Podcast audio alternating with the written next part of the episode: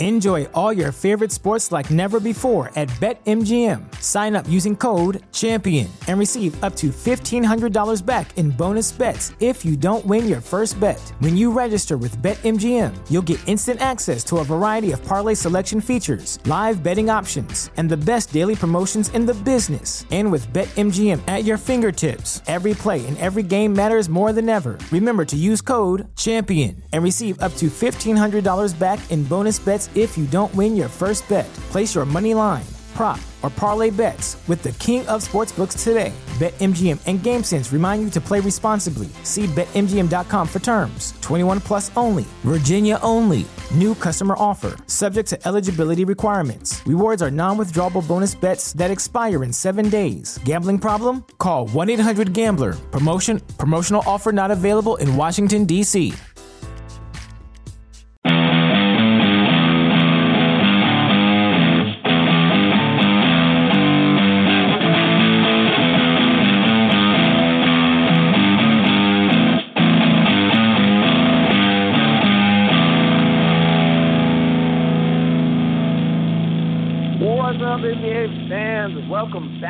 another episode of Full Court Press, brought to you by Geek Vibes Nation. I'm your host, Nick Smith, and joining me tonight is Jawan Carter. What's up, Jawan? What's going on? Uh, nothing much, man. Just some fucking crazy NBA shit. That's what's going on, man. This this uh this first topic, man, it's a doozy. We're gonna definitely need a lot of time to get into this one. Uh, but uh, before we do that, uh, we also have Luke Alves joining us. Uh, Luke, what's up, man? Not much, man. Uh, glad to be back, back in Atlanta. You know, now from vacation. But uh, yeah, like you said, crazy, uh, crazy little uh, this past week with some news. Yeah, like I, I feel like crazy is almost like an understatement. Like, uh, like what's the what's the uh, like a synonym for crazy that's even crazier than crazy? Like I. Uh, I don't know. You maybe throw an adjective onto it, like Baffling. Uh, it's almost baffling. bafflingly crazy. Yeah, like um something like that. Uh 'cause man, this this story just runs deep. So let's just let's just offer our listeners a, a quick recap of everything that's going on with Minnesota as of late. Um so I mean, I'm sure everybody knows about like these ongoing problems between the team. Uh, you know, I mean, it's it's been kind of quietly spoken about and then little outbursts here or there, but it's mostly been kept under wraps until now. Um, so basically, Jimmy Butler met with uh, you know Tom Thibodeau and and I would imagine other uh, Minnesota higher ups on Tuesday in Los Angeles, and essentially uh, after the meeting uh, or maybe during the meeting requested a trade, uh, naming the Clippers, the Nets, and the Knicks as his preferred destinations. The Clippers being his, I guess, number one destination according to uh, Woj, and so that that's kind of the basic of the story. And then in comes the Twitter beef. Um, we, I mean, shit, we've got um, Andrew Wiggins' brother Nick Wiggins uh, chiming in, uh, saying hallelujah to the report. We got Butler firing back at him, uh, talking about keep that same energy and obvious like kind of kind of slight at Andrew Wiggins. Um, you know, then we got uh, Stephen Jackson jumping in uh, because I mean, of course, Stack's going to get in on this, um, and of course, Stack would uh, you know, be like Jimmy Butler would be a stat guy. Like that's that's Stephen Jackson's kind of player would be Jimmy Butler. Like that's that's pretty much like Jimmy Butler is a more talented Stephen Jackson. Uh like if you if you were to kind of look at it um as far as personalities are concerned. And so I mean this this just keeps going and then today uh, just a few hours ago I read a report, uh, a, a, rumor that's been floating around now, uh, that apparently Jimmy Butler uh, may have uh, slept with Karl-Anthony Towns' girlfriend or ex-girlfriend now. Um, and I don't know enough about his relationship situation to know if they were like a casual relationship or a serious relationship or any of that, and I don't really care. Um, but nevertheless, like I, I mean, who knows if it's true? But uh, your evidence, which there's not a whole lot of, but there's a little back and forth on Twitter. Um, of course, when Jimmy Butler uh, kind of, um, you know, had had a few words to to throw out to uh, Gabrielle Union when she posted up uh, something. Uh, Dwyane Wade clapped back real quick and was like, "Hey, bro, like, fucking keep keep your mouth shut," you know. Um, to which Jimmy was like, "All right, dog, like, no worries." Um, and uh, yeah, so maybe adding a little context to that, we we know that things of this nature would make their way around NBA locker rooms far before they would, you know, get to any of us. So maybe I, I, could see how that would have at least add a little bit of credibility to the rumor. Um, but also, just for my money, like we all know that one guy, like maybe you work with, who like say your girlfriend's visiting you at work and like she's gonna surprise you or something and so you like see her like across the you know the workplace or whatever and she's like talking to that one dude and you're like i'm gonna cut this conversation off real fucking quick. Like that one dude who you're just like nah jimmy butler is that dude. He's got that swagger. Like you do not want him talking to your girl. Um so i don't i don't know we'll leave it at that as far as that's concerned but all of this fucking shit out of everything that has happened um basically, what it all comes down to it is Jimmy Butler wants to be traded, and they need to trade him.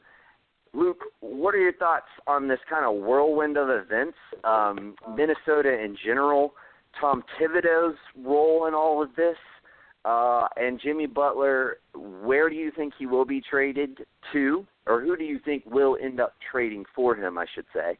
Um, and where would you like to see him? If you could pick any team for him to get traded to, you know, what would be your most preferred destination for him?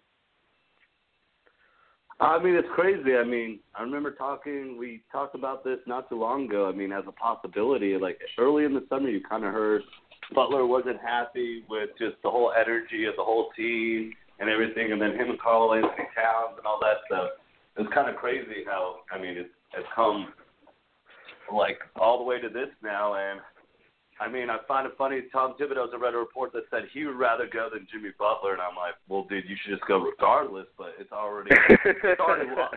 It, it's already lost for Jimmy Butler in that boat. That boat's sailing. You need to go too, but that's a whole different thing. But I, I mean, I think it's crazy. I mean, they obviously didn't. Do, I mean, Minnesota really didn't do anything this summer too to like make him more happy, like you know, appeal to him.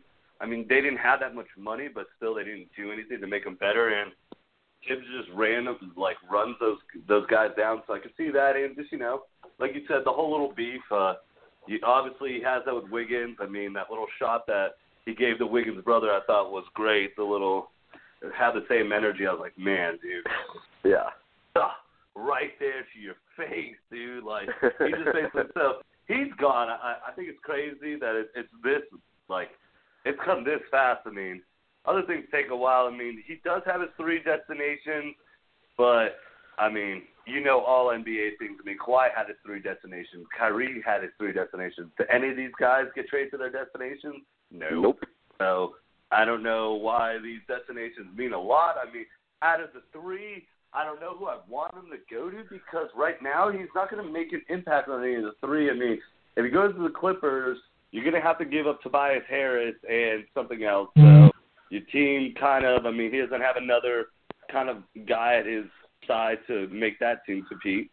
Um, Knicks right now, I mean, you have to, I don't know who they give up out of the young talent, but uh, Kristaps is injured, so you're giving up one of your young guys that's going to take away from your team and all that. And then the Nets, I mean, the Nets are interesting because they could they could give up some things. I don't know if Minnesota wants those things, but I mean, I, right. you can try to entice them with some. You know, they have their two first round picks.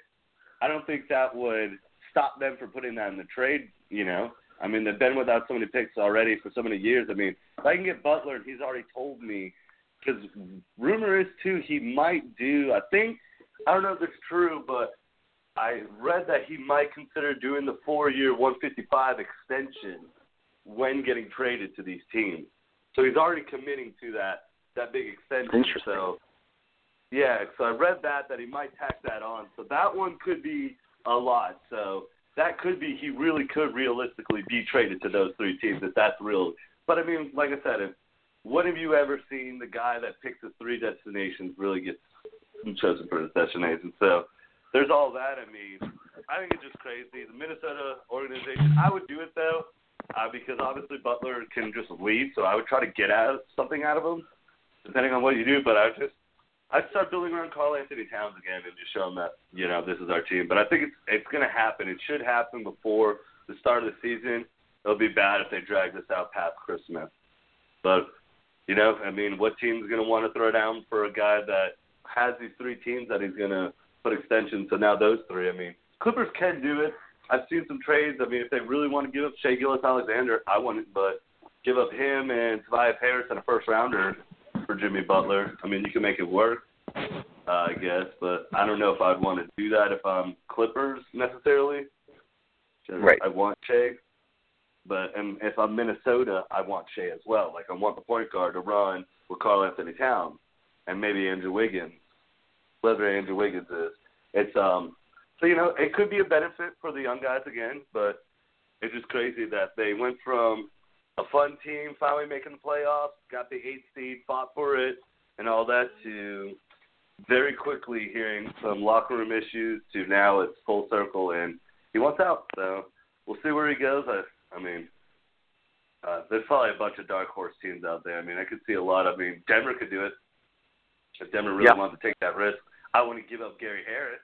If I'm Denver, I'm like try it or uh, yeah, I wouldn't do Gary Harris either, but I'm just trying to say. I mean, there's some dark horse teams like like no one saw Toronto coming in there, but DeMar DeRozan's a good trade off. If I'm about to give you one of the best three people, I'm, I want a guy that, I mean, not up to the caliber, but I want a guy that can help me compete, kind of. So it'll be interesting what the what what all shakes out.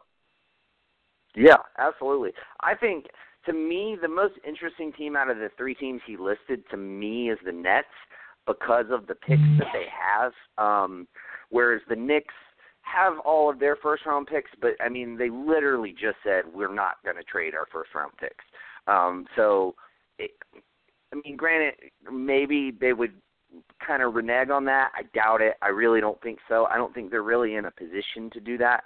Um but if you're the Nets, and here's what I would try to do. I know I, I threw out a trade to all y'all earlier um, in the in the chat, but I'm going to throw this out there. I would I would be strongly interested in in swapping Allen Crabbe for Jimmy Butler, and atta- and, and figuring out what you would have to attach to make that deal work. Um, now, obviously, you would have to attach a lot, but you have a lot of young players. You have the Denver pick. You have your own pick.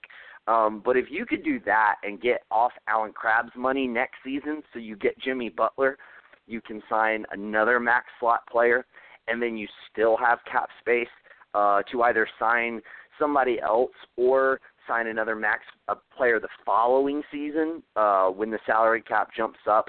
Uh, what? $17 million from what it'll be this year, uh, which we'll get into later that to me could be very very interesting for uh, Brooklyn, and they're sort of very well equipped to do that. The question is, is Minnesota willing to take back Allen Crabbe? Now Allen Crabbe is a very serviceable player. He would certainly fit as far as just positionally. Um, but like, what are you? What would you have to attach to that uh, so it makes it kind of worth their while? Um, I don't know. I, it's so hard to estimate what Jimmy Butler's value is right now, um, and, and and honestly, it's hard to estimate what the Timberwolves really want. Um, do they want young talent? Do they want? I, I would think not. I mean, I would think they would want players who can come in and contribute immediately. And if you want that, the Clippers are by far the best direction to go. I mean, if you can get uh, Tobias Harris um, you know, and uh, you know a handful of other uh, you know prospects, players, combination of you know, et cetera. Like maybe that is, is more appealing uh, to them. But here's the thing: like Tobias Harris, a free agent after next season, so you might be trading for him just to walk away too. And then what are you getting out of the deal? So like. I don't know. I I might be inclined to make a deal with the Nets, even if I had to take Allen Crabbe, who's you know obviously overpaid. Um, but if you can get you know a serviceable serviceable shooting guard for the next two seasons, albeit an overpaid one, but then also get a lot of assets in return because you're taking on a contract and you're putting Brooklyn in a very advantageous position to go after other um, big name free agents. Maybe that's maybe that's something worth you know worth a look for both sides. See, that's the thing. I think if you're Brooklyn, the biggest thing to me is is I don't want to swap expiring contracts for expiring contracts. Um, mainly because I can sign Jimmy Butler next season and go out and sign somebody else. So, like, I would much rather, if I'm going to make a trade, I'd rather be getting Allen Crabbe's money off the books, and I'll give you extra assets in return for taking that contract. Um, but I don't know. It, it, like you said, Luke, it's it's it's a tough situation to predict. But uh, before you know we get into um, uh, I, I do want to uh, kind of we'll come back around for this, but I do want to talk uh, uh, just a little bit of Thibodeau with you, Luke. I know we've done it several times, uh, and you and I have been the, pretty much the uh, the, the the the front runners uh, on you know uh, him needing to go. Um, but nevertheless, before we do that, Juwan, I just want to know your thoughts on this just clusterfuck of convoluted calamity that is going on in Minnesota right now. Well, Luke made the point before that you don't want to have this linger throughout the season. I'd right. I'd go as far as to say media day is Monday, training camp is yeah. Tuesday. You don't mm-hmm. want Jimmy Butler in that locker room or no. during media day with all this going on. Um, so if I'm the Timberwolves, I'm either smoothing my locker room, which seems like it's well past, um, or I'm trying to get Jimmy out immediately. Now, Luke, you made the point before um, when guys make a list, like they never get sent there to like point of the list. The list is good for the other NBA teams because if I'm the Knicks, Nets, and Clippers, I now know what I need to do to get Jimmy now heading into the season. Or if I'm going to say, you know what, I'm one of the three destinations. I can have a good season and then make a full pitch for him in the off season. It's just good to know way ahead of time without doing all the Magic Johnson like stuff that he did with Paul George, without having to go through any of that. A player to just come out and go, yeah, I want to be traded, and you're one of the three teams that I want to go to. It's just good. It helps you prioritize. It helps you figure out exactly how you want to paint the season. Um, you guys made good points with the Nets. I'd say if I'm if I'm Jimmy Butler, and let's say I get traded somewhere, and me as a Knicks fan is going to hurt to say. If I was Jimmy, the best place I would want to go to is Clippers. Mainly because if I go to LA, let's say Kawhi has an amazing year this year. Uh, he's really thinking about staying in Toronto. I would say, dude, remember how you wanted to play in LA? What if me and you team together and try to bring LA back back on the map? Like LeBron's not going to be around forever.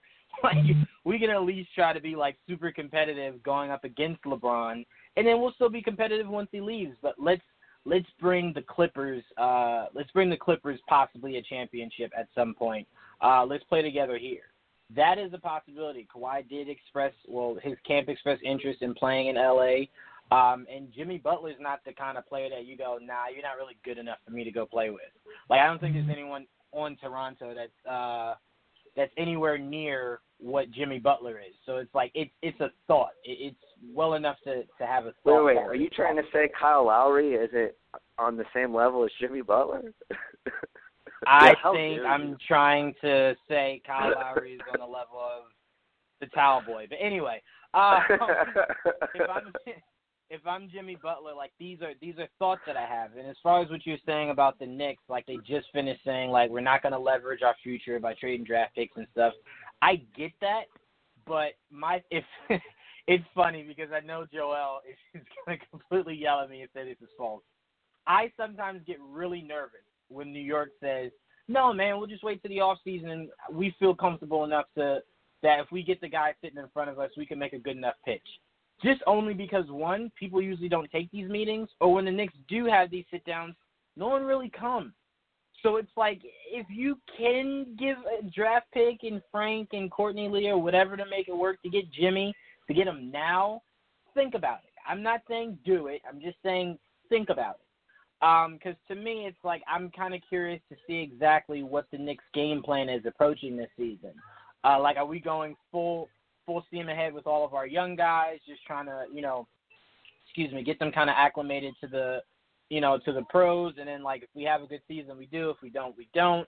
Or because they do have some nice veteran pieces there, are you making a push for something? So I mean, that's kind of what I'm interested in seeing with the Knicks. Because if you're making a push for something, go get Jimmy. Like go get Jimmy Butler, and then you have him, and then you make the pitch to uh to Kyrie. So it's just it's super weird on on how these teams want to work themselves. Brooklyn money wise is in like the best situation, but you gotta you gotta get guys sold on playing there. Like forget the Knicks play here in the Barclays Center. Like you got to get guys to buy into that. I see that being a lot harder than than most. But um, yeah, I, if if I'm the, the Timberwolves, there's no way I'm letting Monday come around where people are putting an open microphone in front of Jimmy, uh, Andrew, and Karl, and then making them yeah. take photos together. Like there's just yeah. so much about it that's just like I don't see that happening. Jimmy might be gone uh, by the end of this weekend if, if I was to take a guess, uh, rather than later on in the season. Well, see, and what would be really interesting too is like Jimmy Butler's the kind of dude who like if they don't get the trade done by Monday, like they could be like, "Hey, don't show up to media day," like blah blah blah, and he just shows the fuck up and is like, like running his mouth, like talking about like, I I don't, I shouldn't say running his mouth, but like, you know, basically just being like, "I'll, I'll tell you how it is. Like, I'm gonna tell you how it is. Like, I'll answer your questions." I'll, whereas, you know, with KAT and Wiggins, they would probably be more inclined to toe the the team line and and be like, at, no comment or I'm not here to talk about that. We're here to talk about you know um, basketball or what have you.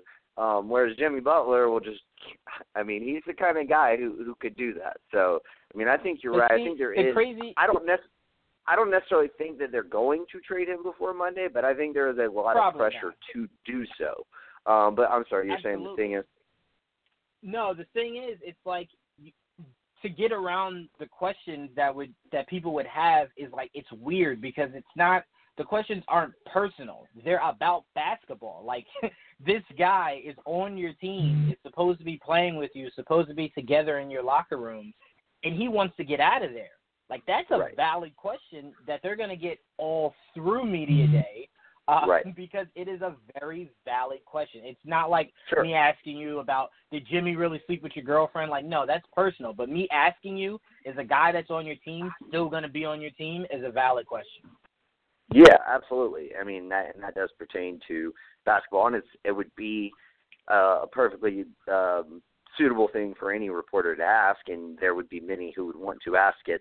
Um, I, I will say this as far as the Knicks are concerned. I I know that they you know have have pretty much kind of drawn a line in the sand about trading for guys that they could sign outright. But here here is where I would kind of be interested in, in perhaps shying away from that a little bit. Like if I could get Jimmy for let's say like I think the the notion that you could get Jimmy Butler for um Courtney Lee and Frank Ntilikina is fucking ridiculous. Um that's you're that's that is totally not even close to enough to get Butler. I don't I don't care that his value is dipped. Ntilikina is still unproven. Courtney Lee is just he's older. He I mean, sure he could be a starting shooting guard for you, but I mean, he's not to he's not to help you win games. Now, if you could, if you could get say Tim Hardaway, who's still young and can still grow with this team, um, say you could get Frank Ntilikina and like a a heavily protected first round pick, like you know, like a top fourteen, like a lottery protected pick. Um, like that might be enough to make the deal work. Um, and if you're if you're the Knicks in that situation, like if you could get Butler in there You can let Knox develop. You can let Mitchell Robinson develop. You can let KP get healthy. And if you can get Hardaway off your books and get Jimmy Butler in there, then you can use your max slot to go after a guy like Kyrie. And even if you don't get Kyrie, you could still go after Kemba Walker. You could still go after an assortment of other guys. And like that would be the foundation of a really, really good team. Now, Kevin Knox and Mitchell Robinson are going to have going to have to develop very quickly in this scenario. Yes. Um, but they're not going to be relied upon to be the number two or even three guy. Like um, right. you would have to imagine if if the Knicks were able to acquire Jimmy Butler um, without giving up. Obviously, KP is not even it, it, a question, um, but without right. giving up Knox or Robinson, um, like that could fit as far as a lineup is concerned. Um, they're going to get adequate playing time this season. Um, it, it, it's it at least merits um, consideration. I think if you're the Knicks, like, am one I going to give thing, up?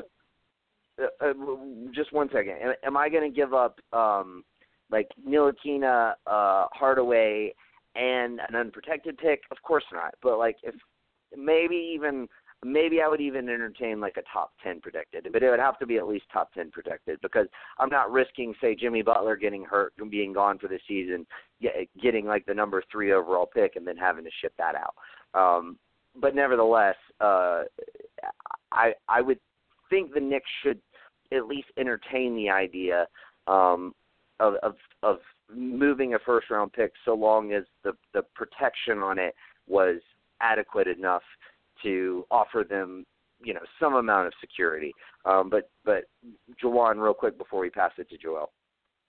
No, I was just gonna say really quick uh, what Luke was saying before about. I think uh, Luke, you were saying you were hearing a rumor that Jimmy, uh, if he was traded to one of the three teams and signed that that max deal, if I'm the Knicks and I know for a hundred percent he's gonna commit to that deal and sign that deal, there's not much I'm not willing to give to get a guy who's willing to fully commit to be there, not a guy who will just get traded and then walk away.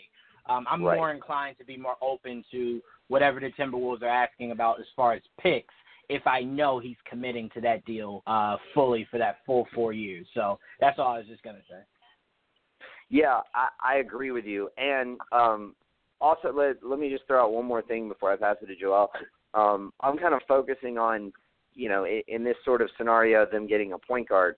Um, in in that scenario, like maybe you would be willing to give up, say, a Kevin Knox, and then you're keeping Ntilikina as your kind of defensive minded kind of guy.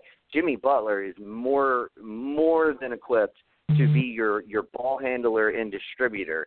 Um, he's proven time and time again that he can do that. He can be your main facilitator. Um, so you could kind of almost play him at, at a, as a point guard esque player, um, and then you know uh, hopefully maybe make a run at a Kevin Durant or a Kawhi Leonard instead of a Kyrie Irving or um, uh, Kemba Walker. So like there's a lot of options for the Knicks there, and if you can get you know some kind of verbal commitment, I agree with you, Juwan. Um, it certainly opens the floodgates to um, the possibilities, like the options that uh, that Minnesota would have as far as um, the pieces that they would want back, because the Knicks would be much more open to um, open to that that that uh, dialogue if they knew Jimmy Butler was was going to sign. Um, but anyway, Joel, your thoughts on this whole shit show in Minnesota, uh, and you know, uh, obviously out of the three teams, I would assume you would m- most prefer that he go to your New York Knicks. Um, but uh, also, like, who do you think is is kind of the most likely suitor for Jimmy Butler? And it may be one of the three teams he listed, or you know, you could have somebody up your sleeve who you think is going to kind of roll in there and make a uh, make an offer um, and kind of you know steal him, i.e., Paul George and Kawhi Leonard. I think that's quite possible, honestly. Um, the whole thing with Jimmy is kind of I guess we saw the writing on the wall earlier a couple months ago when they, they first reported it, and I didn't think much of it because you always hear bullshit, and so I'm like, oh, I blew it off, and then they just got louder, and I guess it became fire where there's smoke, there's fire. This became a fucking bonfire, and it, and it's like, okay, it's happening. Eventually, he officially called to get traded, and now we are where we are, and he he lists his teams, and in my opinion, those teams were there for leverage more than anything because you know he's willing to sign, but it's also these guys, these teams will also have um, uh, the ability for freedom next summer, and they can lure people in. Um, they're not the first teams you think of when it comes to winning championships or making the playoffs, but they are teams that possibly have a future. So I kind of see where Jimmy's going, but at the same time, they are also kind of like leverage teams. So I could, I wouldn't be surprised at all if another team came out of nowhere that wasn't on his list that made an offer and he goes bam over there. So that would actually, that's probably a higher percentage than him actually going to one of the three teams that he wants to go to. Um, but I wouldn't be surprised if a team like the Clippers gave up enough assets to get him. Uh, it would also help them in learning Kawhi. I think so someone mentioned that earlier. I think that's also not a bad get for the Clippers. They really want Kawhi this year. If they can go and get um, Jimmy this year instead, it would help them next year and possibly luring over Kawhi, who's already looked at it, you know, at the Clipper as a, the Clippers as a possible destination. Uh, Nets, much as I hate them, uh, also a good place for them to regain momentum um, from where they were. Like they've been really shitty, and the fact that they've had none of their picks the last couple of years has to hurt.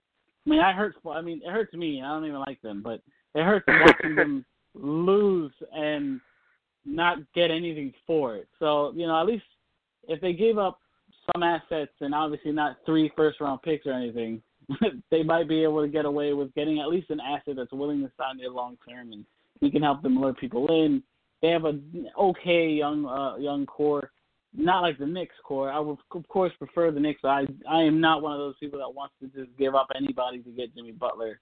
Uh, it would be stringent on who they want. Uh, we'd have to work out a decent deal that works for both sides. If he's willing to sign long term, I'd be more flexible with giving up a pick, of course, but it would have, still have to be protected, in my opinion. So, yeah, there's a lot of things that would go with that. I, I, I it's just I, I also expect it to be over hopefully by the end of the week, so that uh, by training camp we don't have to worry about that awkward photo op.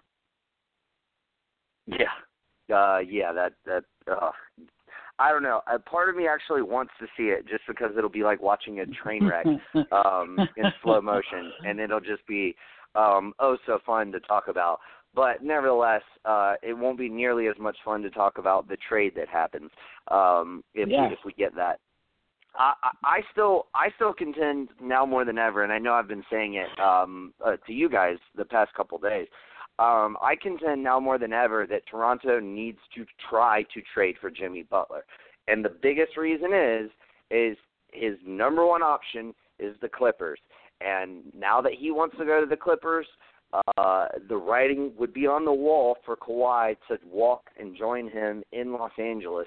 If you can put those two guys together now, and you can win with them in Toronto now, I, I honestly I don't care if I have to give up OG Anunoby, Pascal Siakam, like I'll give up those guys. I'll you know like if if I if I have enough of that like really good bench, you're you know Delon Wright. Um, they can't trade Fred VanVleet, um, unfortunately, because he just signed, um, so he's he's not on the table. Um, but uh, Norman Powell, um, you know, uh, CJ Miles, Serge Ibaka, I don't I don't care any any package that I have to put together to make it work. I would do it um, because if you can put together uh, sort of a uh, point guard, shooting guard, small forward combination of Kawhi Leonard, Jimmy Butler, and Jawan's favorite player, uh, Kyle Lowry, then I mean, you're looking at probably the best defensive uh, one, two, and three like uh, on a team in basketball. And if you can keep Ibaka, I'm not sure you could. I, not that not that Minnesota really would have interest in Serge Ibaka, but maybe he's needed to make the money work.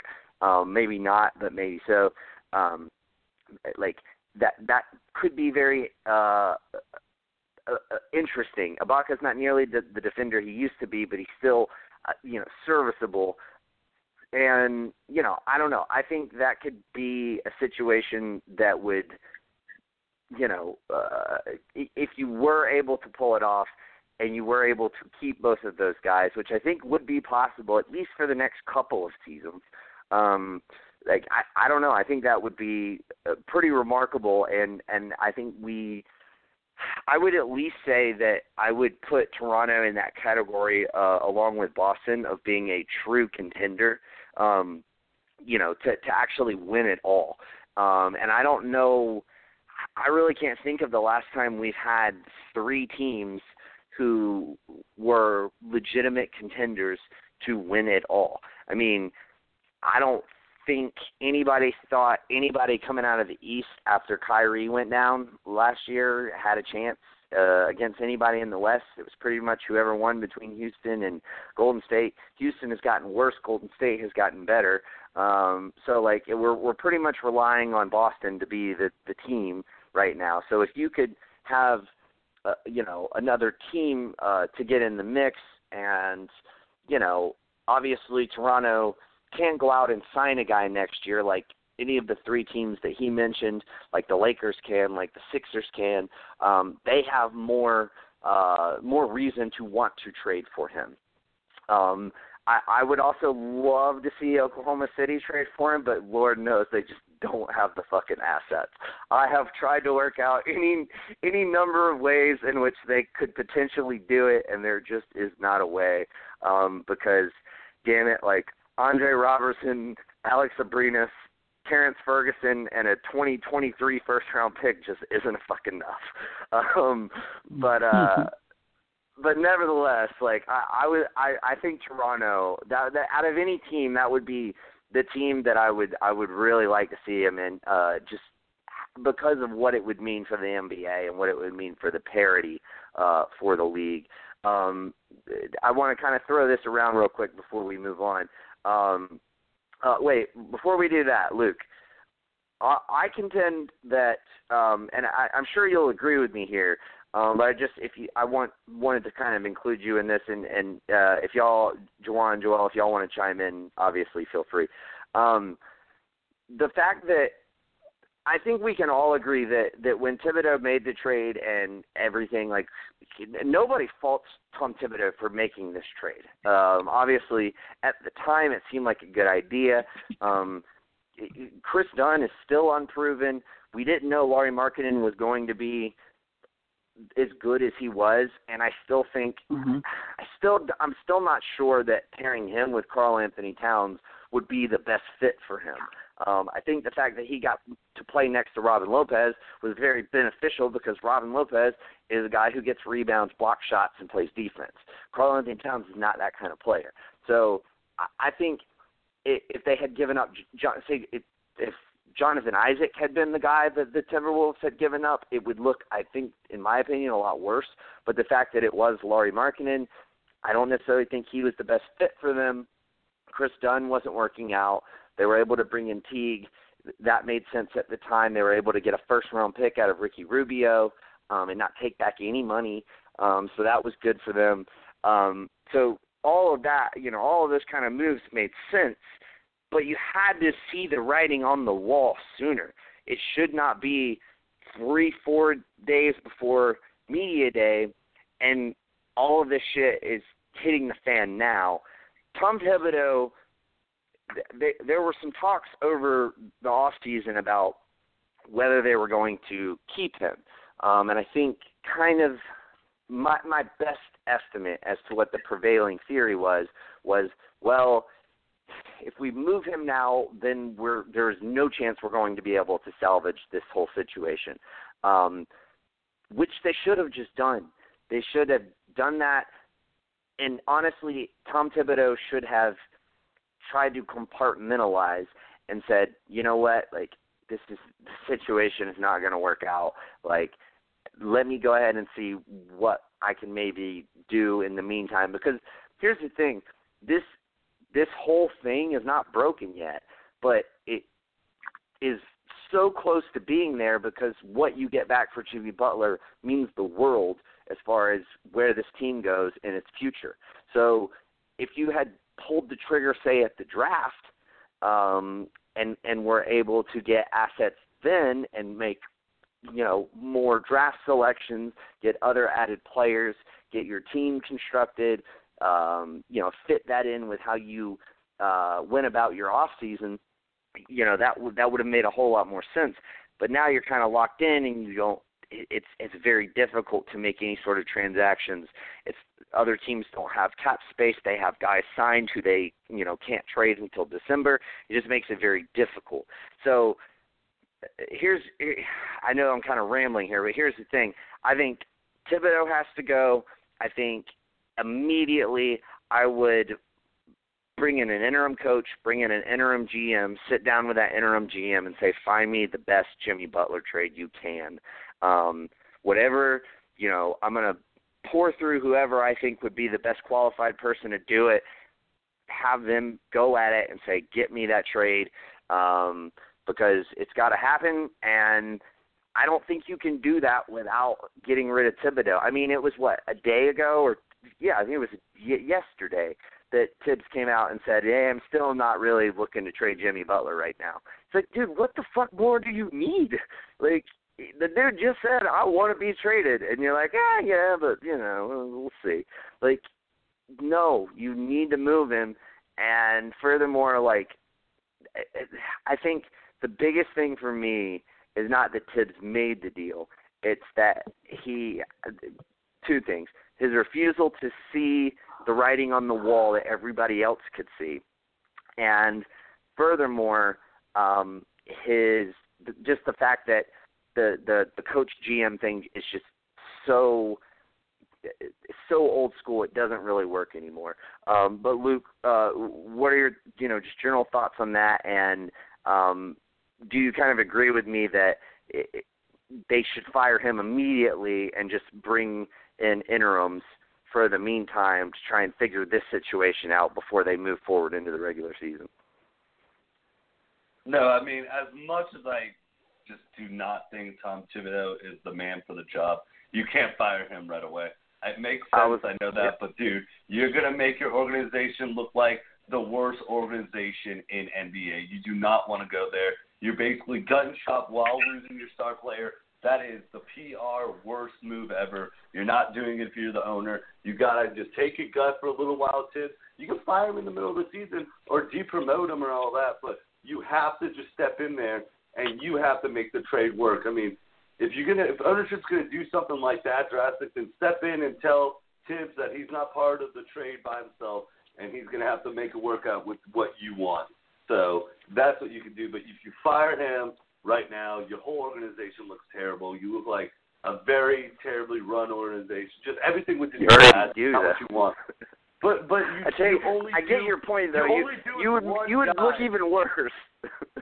you look even worse because you're only looking right now bad that you're not keeping one guy that has a chance to be a free agent. You still have a very young core. Now, yes, we're all down on Andrew Wiggins, but he's still very young. And Karl-Anthony Towns is really young still. So it's not like you're losing the world. So I would make the trade. You got to make the trade happen and all that. I, I wouldn't go that far drastic. Yeah, I'd probably fire him later on. I mean, me personally, you know, I just don't think Thibodeau's a good coach. I don't think he's that bad of a GM move. Like you said, I would do the move ten times out of ten last year for Jimmy Butler. It worked out. We made the playoffs and all that. Just somewhere down the line, he noticed that a, I'm a back coach. B, I didn't do anything to make us better, just like all those Bulls years. And C, not everyone has the same mindset on this team like me. The younger guys didn't really see the benefit of me coming over to the team and helping them. They're kind of like, why am I taking a back seat right now? So there's just a lot of things. I think you can still get a lot out of Jimmy Butler. Um, it's interesting where he can go. Uh, Toronto would be very good for him. I mean, I guess I, I see where you're going there, but man, That'd be crazy if Toronto does that. But yeah, I just I wouldn't be that drastic with Tom Thibodeau. I think the Nets could do it regardless of him signing an extension or not. And then I, if I'm the Nets, I'm just feeding in his mind, you choose the team, we'll back it. This is you, Jimmy. This isn't them coming in and taking the spotlight. This is you. This is your spotlight. This is your team. Now make it what you want. If you can get off Allen Crabbe, yeah, you have a lot of money to work with. Yeah, absolutely. Um, yeah, I I would just say that along with Thibs just kind of pussyfooting around with the with the issue at hand, uh, and and having the whole off season to have figured this out and not figured it out. Um, you know, that's that's probably my biggest problem with with this situation. Um, and like I said, just the writing being on the wall. Um, but I, I, at the very least, I would totally strip him of his GM duties at least for this trade, um, because I don't want a situation either where you have like a Bill Belichick, Jimmy Garoppolo situation where Belichick basically trades Jimmy Garoppolo for a fucking bag of chips. Uh, because he wants to put him on a good team. I mean, it's it's pretty well known that the Browns offered way more for Jimmy Garoppolo, but he didn't want to trade Jimmy Garoppolo to, to the Browns because he didn't want him to have to play for the Cleveland Browns. He traded him to the Niners and took back less so Garoppolo could get a nice landing spot because he really liked the kid. Well, Tom Thibodeau really loves Jimmy Butler. I don't want him in charge of this situation with his close personal relationship with Jimmy Butler. I don't want that. Like I, I think you need somebody from the outside um, trying to make the best decision for the team. And to hell with Jimmy Butler uh, in, in the sense of the team because he don't want to be there anymore. So that would be that. That's what I mean. And and so however however you have to go about achieving that, fine. Um, but if if Thibs is not willing to um, take that either short term demotion or you know maybe you just go ahead and say you're not going to be GM anymore. I don't know, but like if it if it comes like hell or high water and he's like, nah, I'm not doing that. It's all or nothing. I'm gonna be like, well, it's fucking nothing. You're fired. Like that's just I I I don't want to risk trading Jimmy Butler right now and not getting back the absolute most that I can. Um, so that, I mean that's kind of my overall point. But I do get what you're saying. Um, firing him now would really look bad. If you were going to do it, you should have done it earlier this season. Um, but you should obviously, you know, you should have traded Jimmy Butler earlier this off season. So, um, a lot, lot of things going on there. Um, but you know what, Luke? Like we've said, I mean, as far as most of Tom Thibodeau's decisions, um, as far as a GM, they really haven't been bad. They've really been relatively good decisions. Um, just it, its close personal nature to this one scares me a little bit. Um, but guys, really quick before we move on, Joel, uh, did you have anything to add to the the Thibodeau thing? And um, just as a, as an NBA fan, not as a Knicks fan, but just objectively, um, is there any team out there that you would just really love to see Jimmy Butler on, um, regardless of how it would happen or what have you? Not really. I have not none in, in particular. I'm open to him going wherever the fuck he goes. You know, I'm I'm not very open minded like that. Um, um, Jimmy and Thibs relationship. I get where you're coming from. Uh, I also think it'd be really bad on them to fire the man right in the middle. Right now is probably not the best time. Give him the season, see how that works out, and then I guess you can reevaluate then. But even then, I would think twice before you know firing them right away. But if things don't work out, I mean, you got to move on at some point. But they have made the playoffs. What like last year? They didn't, I don't know. If, I don't remember if they made it the year before. I think they barely. No, uh, they didn't. no, last year was the first year that they made it in 13 seasons. And you know what? You I should be, I should be like thanking Tom Thibodeau with all my heart because uh and Jimmy Butler for that matter because uh the Hawks wouldn't get that draft pick if if they like if they hadn't won that. Um so we right. we would be we wouldn't have Kevin Huerter uh if if they hadn't you know beat beaten Denver in the very last game of the season and the reason they beat Denver in the very last game of the season was Jimmy Butler. So um there you go. So yeah. So thanks Thanks, Thibs. I recant everything I just guy. said. You're you're great, man. yeah, well, it is what it is. We'll see what happens. Yeah. Yeah, indeed. Joanne, uh, is there a team out there that you would just like really like to see him on? Obviously, um, I I think it's fair to say you would not like to see him on the Raptors. Um, but uh, is there a team you'd really like to see him on? And do you have anything to add uh, to the Thibs thing before we move on? Um, yeah, it's uh, you definitely can't fire him. Oh. Um, but I would do some. Can you hear me? Uh, now now I can. Um, yeah, I was saying the time has passed to to fire him. Like you, you can't do it right now. Media day is Monday.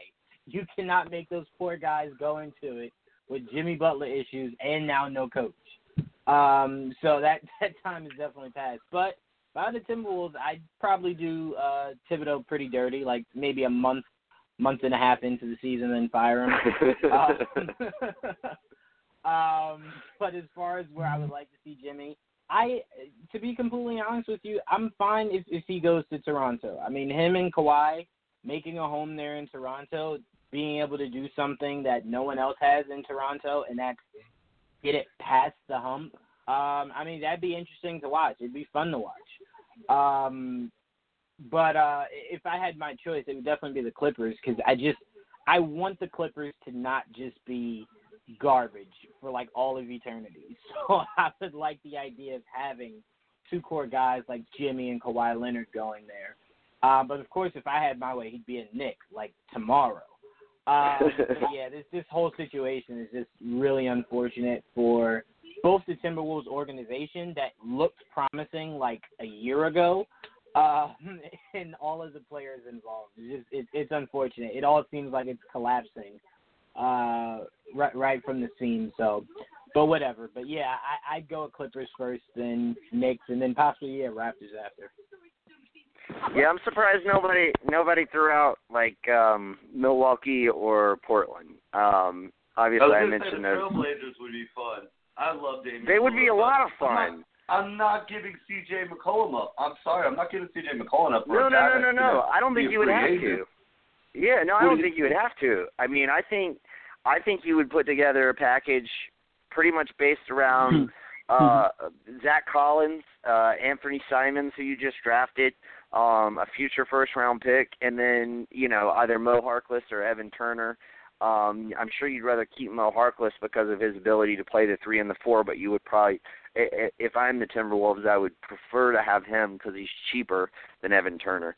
Um but no, I don't. I don't think. I definitely would not give up C.J. McCollum, nor do I think they would have to to get him. Um, but yeah, I mean, if you could do that, like it, it, it would suck having to give up Zach Collins, but I mean, I would. Fuck, I would do it, man. I mean, I, I would. I would feel like I had to. I mean, if you have the chance of getting Jimmy Butler, even if it's just for a rental, like that's something that can make Damian Lillard really fucking happy. And like those three guys you know, leading your team, and then you have uh, Al-Farouq Aminu and um, uh, what's it, uh, Jusuf Nurkic. Like Nurkic. that's a that's a formidable team, man. Like you know, that's that's definitely something um, you know that could help get them, you know, help get them competing. Uh, I don't know if that's enough to get you past the Warriors, um, but maybe, maybe it is. Um, I'd also really like to see him on the Rockets, man. Um, I mean, if the if the Timberwolves want to win now, um, you know, picking up a guy like Aaron Gordon, uh, PJ Tucker, and you know, a first round pick next season ain't that bad. You know, I mean, that's going to keep you really competitive. Um, I mean, Eric Gordon can score the shit out of the basketball. PJ Tucker is a great defensive player, can play basically three positions. Um, and you know, if you get a first round pick to boot, like that's pretty good. And if you're Houston, like it would suck to give up Eric Gordon, but man, if you if you had Jimmy Butler, James Harden, and Chris Paul, like shit, like that. I mean, at least at least you're starting. Then my biggest concern would be I don't know how well Jimmy Butler would get along with Carmelo Anthony. Um, but Carmelo Anthony seem to get is along. also I well, and, he, I and think- here's the thing: he's also he's also on a very, very, very cheap one year deal. So I mean, you if it, if it doesn't Mhm. work out with him, you can cut him. It's not that big of a deal. Um, but I mean, my my thing with him is I, I I just feel like Jimmy would be like play defense just a little bit, like just sometimes, like motherfucker, like um I could totally see that that happening. Um, but you know what? He's probably going to get that from Chris Paul anyway, so he'd just be getting it from two different people, you know. Um, Mm-hmm. but no, I mean there's there's a ton of interesting possibilities. It's going to be really fun to see um, where it is that he finally ends up landing. Uh, but anyway, we, we've spent almost an hour talking about this one topic, so we gotta we gotta move on. Um, we do have a few other topics to discuss. Um, Dwyane Wade has announced that he will return for one more season with the Heat. Uh, just kind of released the information casually on his social media. Um, I think what was it a, a YouTube video or maybe on his Instagram or something, um, something like that. Um, but media. yeah, so he, yeah, some form of social media. Uh, but uh, but yeah, so he's going to return for one more season uh, with the Heat. I'm really happy to hear this. Um, he played uh, very well in the playoffs last season, and it'll be really nice to kind of see, you know, him play and be able to get integrated with this team throughout the whole season. Um, I certainly think he helps them win three to five more games throughout the season, which could absolutely make make the difference between them making and missing the playoffs. Um, so you know, for that reason alone, I'm I'm really happy for them um, that uh, that you know he was able to.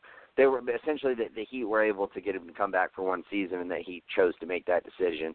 Um, it'll be fun to see see him play. The the biggest thing that I um, that I really wish we could have seen is if LeBron had gone to Houston instead of Los Angeles, uh, we could have seen the banana boat. Uh, just, just it would have been great to see that for one season. I just would have loved it. Um, just, just for them, those guys to get to play together for one year um, would have been something really special. Um, but nevertheless, the the that was not in the cards. I don't think it was ever really in the cards. So, um, you know, short of that, which wasn't going to happen anyway, great to see him go back to Miami and, and finish out his career there. Um, he'll be a first ballot Hall of Famer and will easily have his number retired very, very soon down there in Miami. Um, probably, in my opinion, the best Miami Heat ever. Um, obviously, LeBron James, uh, greater player, greater legacy. Um, but Dwyane Wade has the most championships of any member of the Miami Heat, um, and he obviously um, is probably like the lifeblood of that team, the most renowned player. If you think of Miami Heat, boom. I mean, D Wade is probably the first person that comes to mind if you're, um, you know, a, a, a real NBA fan. Um, so anyway, uh, props to D Wade. Congratulations, congrats to the Heat Heat fans. Um, and I really look forward to seeing him play uh, next season. Uh, Joel, your thoughts on D Wade returning for one more season with the Heat? I think I said the same thing. I said congratulations, good for him. I'm happy to see that at least he give us, at least we know ahead of time, knowing that you know this will be the last time we see D Wade. Um, Mhm. It's gonna be sad. I really, it's always sad when you know that it's their last season and you may never see them play again like this anymore. Um, so you know, just like it was when we saw like Kobe go out, it, um, it's just gonna be kind of bittersweet, but still fun and at least there's a chance um Dwyane Wade can go out on a in a playoff run, you know. So that'd be cool. That'd be really cool to see him uh, um go out at least in the postseason instead of you know a regular season outing. So I, I it is cool. I mean, he, I think you're right. He is the greatest probably Heat player of all time. There'd be no LeBron James to Miami without Dwyane Wade. Um, there'd be no Right. current championships of the modern day without Dwyane Wade. There's so yes, he is Miami. It's called Wade County for a reason. so yeah, um, I, I I love the guy. Um, he's, he's a great player and was one of the best shooting guards of all time. So yeah, um, he had a good run. Absolutely. Would you say number three shooting guard of all time behind MJ and Kobe? I would say arguably number three. I have to I have to think about it, but maybe I wouldn't say uh, definitively, but I, you can make an argument for sure. Yeah, I mean, I I feel like I feel like he's not one. Obviously, I don't feel like he's two No. either. Um, but No. there's definitely an argument to be made for three, and if not three, he's definitely top five. Um, so between Right. three and five, um, and that's a legacy that anybody can be proud of. Um, Luke, your thoughts on D Wade coming back for one more season with the Heat? No, man, I'm excited to see flashes last year. I love him. I mean, you know, I've always had to watch him just tear us up, the Celtics up, time after time. but it's always fun to get to watch a player like that that can just do that. And he just won that. You know, he kind of came into the league. He was older than that whole draft class and all that, and kind of like looked, you know, like almost like a shadow compared to all of them, and really kept up. I mean, that's a hard draft class to really just keep up with and everything. So you know, I'm excited that he he's going to do with the Heat too. Like I said, I mean, you early in the summer, regardless of LeBron didn't go there, I still wanted him to go to Houston just to, so he could have one last good run, and I think he could have done well on Houston. But he's a Miami Heat. He's he's a Heat for life. He's one of those guys that he kind of made the decision and he kind of regret regretted it. He just wishes he wore one jersey. I think that might come down to it. Even though he played for his hometown in Chicago, I think it might just come down to one of his regrets, just because I just always just imagine Dwyane Wade in a Heat jersey just playing. I, I, they will compete.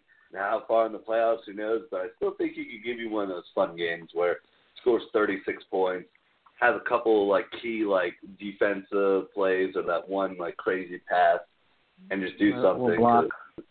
yeah, that's uh, yeah, just always dude. He's always a block. He's a great blocker, actually, for a shooting Hell guard. yeah. But um, top three, no. I'm sorry. If, I mean, because you guys earlier are the ones that said Allen Iverson is a shooting guard, and you best That's Oh, yeah. you best believe That's AI. true. I'm sorry. I love Dwyane Wade, but if you guys told me earlier, I'm putting Allen Iverson. Allen Iverson is my my- favorite player of all time, and I'm still not putting him objectively ahead of Dwyane Wade. Dwyane Wade has three rings. AI got zero. Right. Like, The ring. It's AI the ring. didn't have AI didn't have LeBron in his prime and Shaq at his tail end one last year in his prime too, though. So you got to look at that. sure, I mean, Dwyane Wade played on a lot of Oh, great yeah. teams, and he No ended argument there, player but- some of them. still. But, but no, hey, Yeah, I mean- Dwyane Wade's gonna have a great last season though. He's gonna kill it. Yeah, He's, he's gonna do. yeah, no, He's gonna do Dwyane Wade Absolutely. Yeah, absolutely. And and like like I said, I mean, all of that is is like rings. A lot of that comes down to circumstance. But like Dwyane Wade, um, not only won the two with LeBron, but when he won the one with Shaq, he was bar none the best player on that team. And the the, the Mhm. postseason that he had that year was one of the most remarkable postseasons ever. And for him to do what he did against Dallas down 0-2 um, in 06 uh, is just fucking unbelievable. Like I, Dwyane Wade, to me, I would have to put him above Allen Iverson. As much as I love Allen Iverson, um, I, I now I will say this: um, I, I, Allen Iverson does have an MVP, um, and Dwyane Wade does not have an MVP. Um, I don't believe he does. I'm, I'm almost positive he doesn't. Um, so there is that. Um, I mean, I feel like that would be your argument. Um, but I do think Dwyane Wade has a scoring title. Um, I know Allen Iverson's got like three of them. I think. Um, I know he has at least one. Um, so I mean, there, you know, there's there's merit uh, to the Iverson argument. I just think Wade's accomplishment. I think as far as players, they're like neck and neck. And so when you coming down to players being neck and neck as far as skill and everything else, um, I, I, I think at that point you have to look at accolades. And I would hold three rings and a Finals MVP slightly above Allen Iverson's regular season MVP and a Finals appearance. Um, I, I don't know, just just personally. But um, but I, I think I think you can make an argument for Iverson definitely. Uh, but anyway, uh, speaking of the Sixers, uh, Elton Brand has been named the general manager for the Philadelphia 76ers. Um, you know, this comes after a pretty exhaustive search. I mean, they pretty much have looked at a, a slew of different candidates, um, including Daryl Morey uh, of the Houston Rockets, um, a, a few other guys. Um, uh, I, one other big name that, that's just not popping in my head right now. Um, but so after all of this, uh, they end up going with uh, the guy who has been the GM for their G League, um, a former player in Elton Brand, a guy who actually played for them, I believe, just like three or maybe four seasons ago. Um, so, what are your what are your thoughts on them ending ending up going with Elton Brand, Luke? And uh, do you see this as being the right move, as kind of an internal hire, um, or do you think maybe this was just we've exhausted all other possibilities? Um, I guess we'll give it to Elton Brand type of thing. Yeah, I don't know. I mean, it could be either one. I, like, I want it to be like they kind of did exhaust it, but Elton Brand might have been, you know, the person. I mean, a choice. He did run as VP of operations, so it's not like he didn't have an operations role and all that. I mean, like we all said, I mean, Philadelphia hasn't made. I mean, besides not signing anyone and losing your shooters, I mean, they fleeced the Phoenix Suns like big time. I mean, if you can do that without a GM and help Brand help, you know, uh, make that happen. I mean, there was Yeah. no other GM out there. Like we said, they, they. I mean, what other GM is there? I mean, you would have to wait another year to get a good serviceable GM. Like I said, there's just not a lot of them like there were. So I just don't see them like, you know, they want Daryl Morey. That's not going to happen. Sean Marks, who I said would be great, it's not going to happen. So you, you kind of just like stuck in the pickle. And I don't think the coach wants to be running head operation. I think it could be his decision too. Just being like, listen, I'm the coach. I don't want to do this whole GM and all that. It doesn't work out, and maybe it's just not for me. So it might have been a good move on the, you know, the coach's mind. Be like, let me get back to basketball, and let me get back. Like I got you guys through the summer. Figure someone out. And Elton Brand, you know, he's been there with the team. The team might trust him and all that. He might like have good faith with the team. I mean, they still have a lot of money. Now they have someone to go into next free agency with with an actual like GM, so they can start building things they want to trade or anything. So I think it makes sense. I mean, it's just one of those names where you just didn't really see it coming. It's not like one of those like really like nice appetizing names, like oh yeah, nice, and all that. It's just like okay, Elton Brand, never been a GM before, former player, played for a while, so he knows that. But like, what do we know of him as a GM? I mean, that's a whole different story. But you know, I think it can definitely work out for them uh, and it's going to benefit them just having a GM and just separating where the coach can do and all that, and just keep him as a coach and all that stuff. I I feel like it is almost a last minute rush thing, but I think in, in the end it was the best decision for the organization because we keep on saying. I mean, they're about to all go into media day. That's an awkward kind of thing too. Like everyone going to media day and be like, "So who's uh, the GM still?" And you guys talked about it uh, to all the players, and now you're a player. Like, what are you t- asking me about the GM position? Like, I don't even know. I'm just excited to get back on the basketball court, but you know they're just gonna keep on asking if you don't have a GM. So I think it makes sense. Now you have someone in them to talk to. Elton Brand's new face and all that. They're a nice, still young team and all that. So I mean, they've got a lot to build off of. Hopefully, they check that he doesn't have any burner Instagram accounts. But other than that, they should be fine. yeah, uh, I'm sure that's probably the first thing they checked.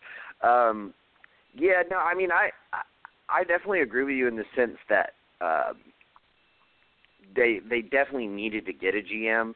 Uh, Brett Brown did a great job, and I and, and I have to figure that it wasn't just Brett Brown, like that was the face um, that they put with it, um, but it was it was probably a organizational thing. They had different people in there helping Brett Brown and um, kind of a, a committee uh, type situation. And I feel like this is probably one of the reasons maybe they went with Elton Brand. They they looked at this situation and said, you know what, we make decisions pretty well this off season. Like we made decisions pretty well this off season.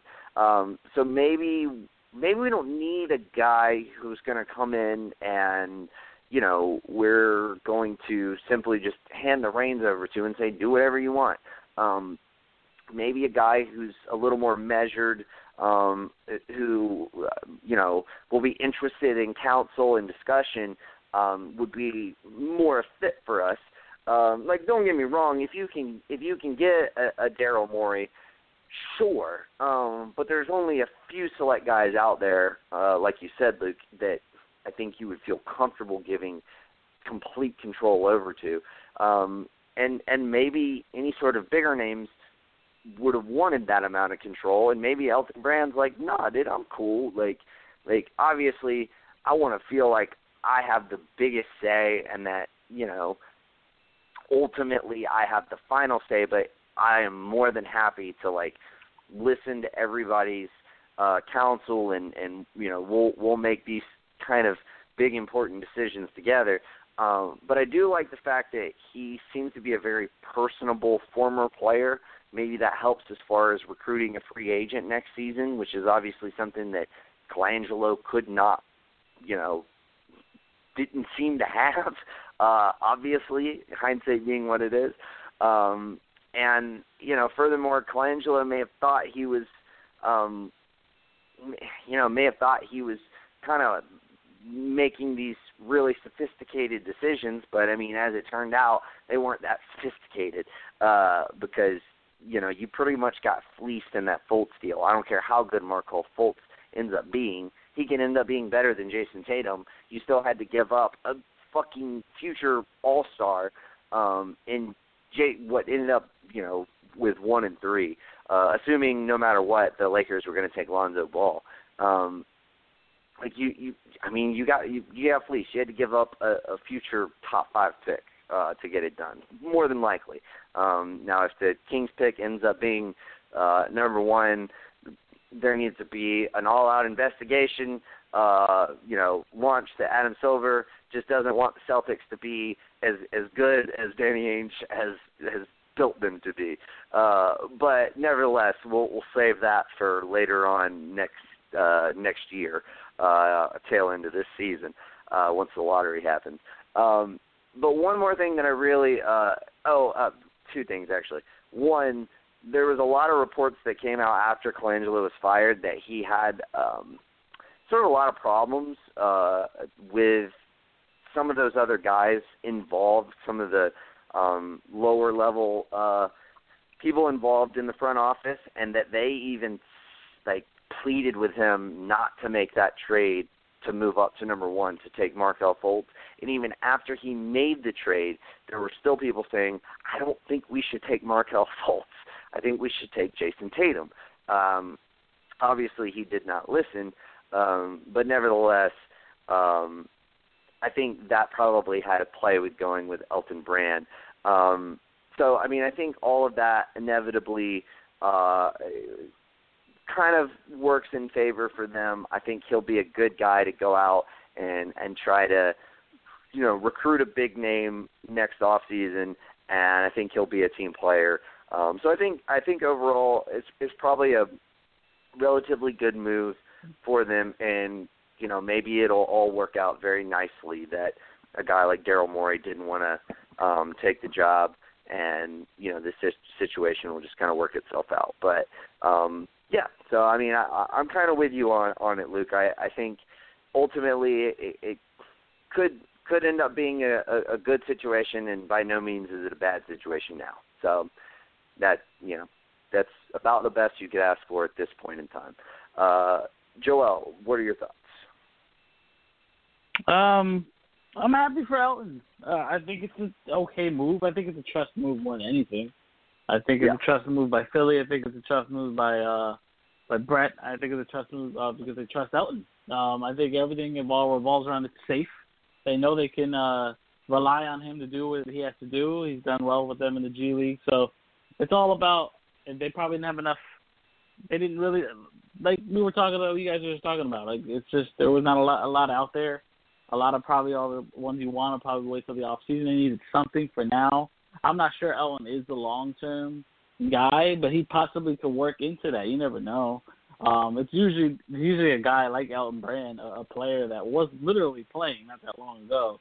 Um, it they usually don't get into a, this such a this such a high position so quickly. So he's doing something right in Philly. They must really like him over there for, for them to put him as GM. So I'm really happy for him.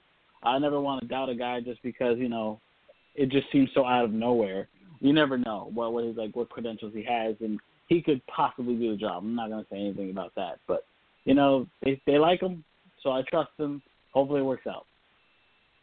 Yep, I I think we're kind of all on the same page there. Uh, so yeah, congrats to Elton Brand. Uh, best of luck to him in Philly, and um, yeah, hopefully he he does uh, does a good job, uh, and you know uh, you know, gives them what they need uh, in order to be a contender for many years down down the road.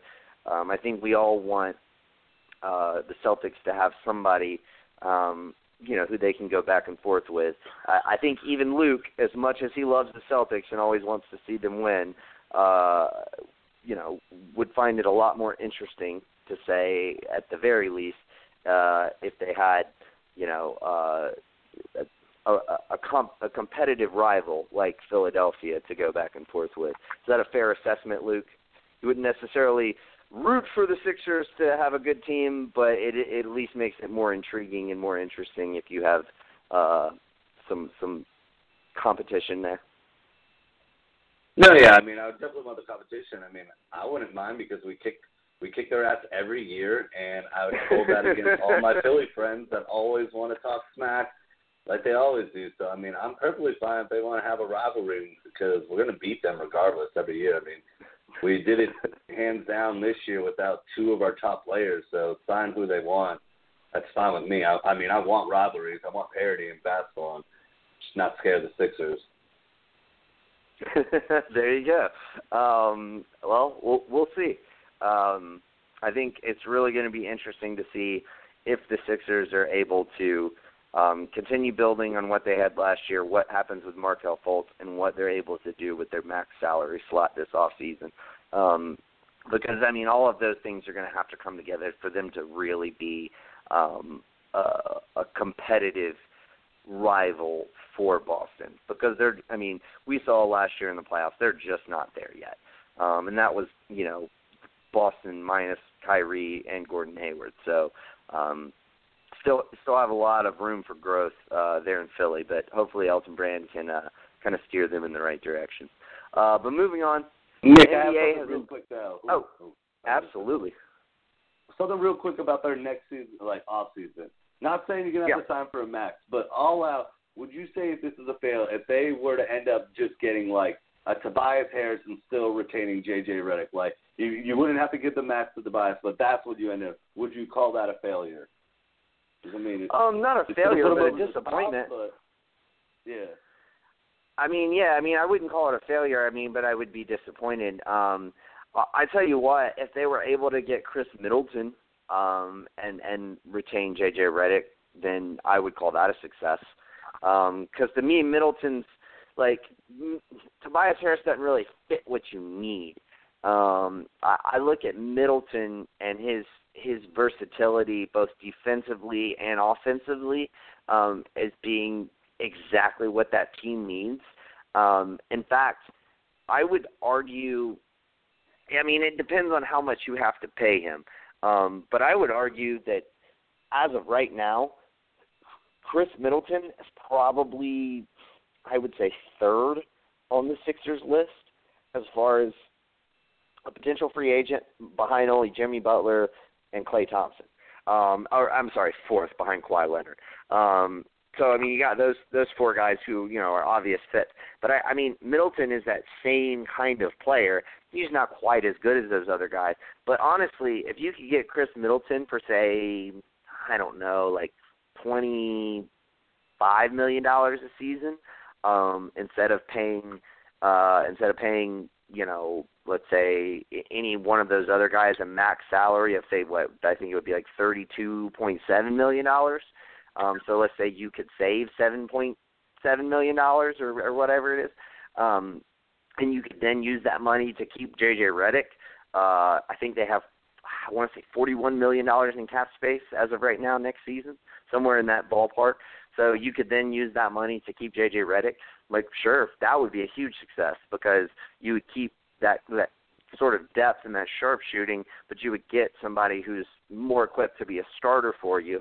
Um, and then you could even look at maybe saying, well, Sarge isn't hot tonight. We're going to bench him, uh, and we're you know we're going to run with you know this particular lineup.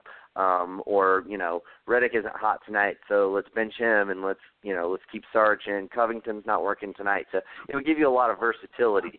Um, but yeah, Chris Middleton would be the guy that I would be looking at, not Tobias Harris. Um, I guess maybe that kind of answers your question. No, it does. I just Tobias Harris just came off my mind because I know he's a free agent. next year after Right. Middleton was. There's just like you're not getting the big names, but you're also getting someone that that can be pretty serviceable and make you like you retain your whole roster, like you're saying, so you have more depth and all that. Yeah. Well, and and here's another thing too. Um, here's another reason why I really like Middleton. Uh, Khris Middleton is 27. Um, born August 12th, 1991. So he just turned 27. Um, so like entering right in that like span of his prime. So if you sign him to a four-year deal, you got him for 28, 29, 30, and 31. That is like right in the middle of an NBA player's prime. Um, whereas Jimmy Butler, I think is 30. Um, I'm not exactly sure when his birthday is, but if you're signing him, you're looking more at 31, 32, 33, 34. You're sort of starting to tail off into not prime. Plus, he's sort of injury prone. Um, so I don't know. I mean, depending on the difference in price and everything else, like I might even be more inclined um, to get a Khris Middleton than a Jimmy Butler. Um, especially because I feel like Khris Middleton, kind of like the same thing with Klay Thompson. Like Klay Thompson, like I think if there's anybody Philly would want, it would be Klay Thompson. I think if there's anybody any team would want, it would be Klay Thompson because, yeah, I mean, you're just to me he is the the quintessential free agent because he makes his team better. Uh, he, he, it doesn't really matter who you put around him. He's not only going to get his, but he's also going to make your team better. He's not going to complain um, about not getting enough touches or anything else. He's never done that.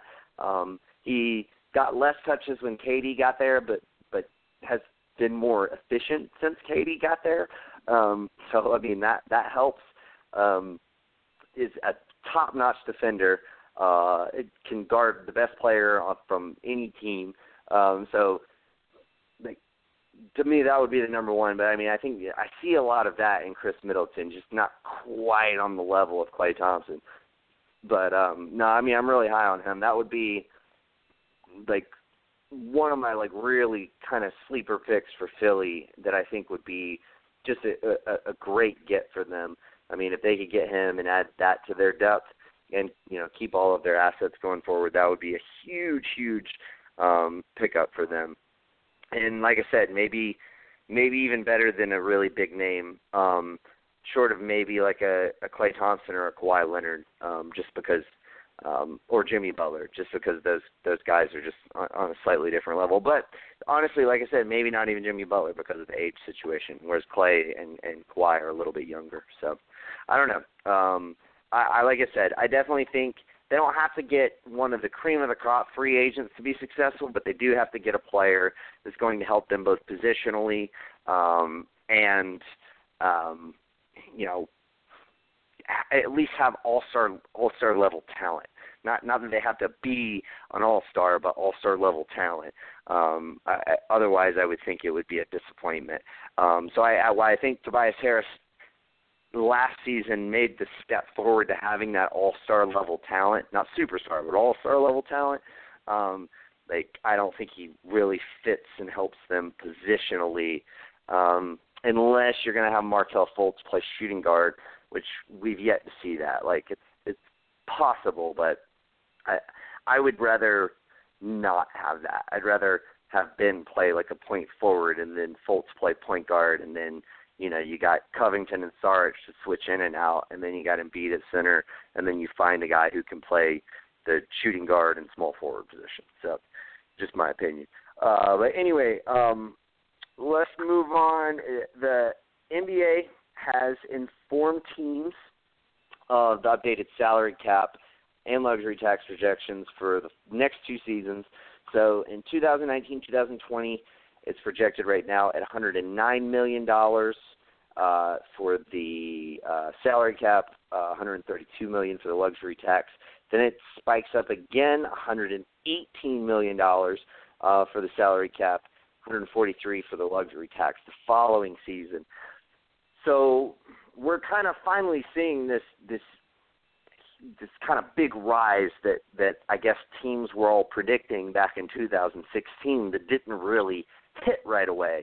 I mean, it jumped way up in 2016 and then kind of leveled off for a couple of years. Um, I think it only has only increased by I want to say what three million dollars, maybe four million dollars in the last two seasons um, since the 2016 increase. So, with that being said, you know it, it's looking like it's going to make a big leap next year. Uh, we're going to be able to to tack on, uh, I believe, an additional eight million dollars, and then an additional um, what nine million thereafter. Um, how do you think this is going to affect teams, uh, free agency, how they look at players, and there's kind of been a trend as of late where we're we're seeing a lot more one-year deals to keep financial flexibility open for going after other players. Um, I, I kind of wanted to talk about that. I'm not sure that may, maybe these two things are necessarily, you know, directly connected, but I do think I am interested.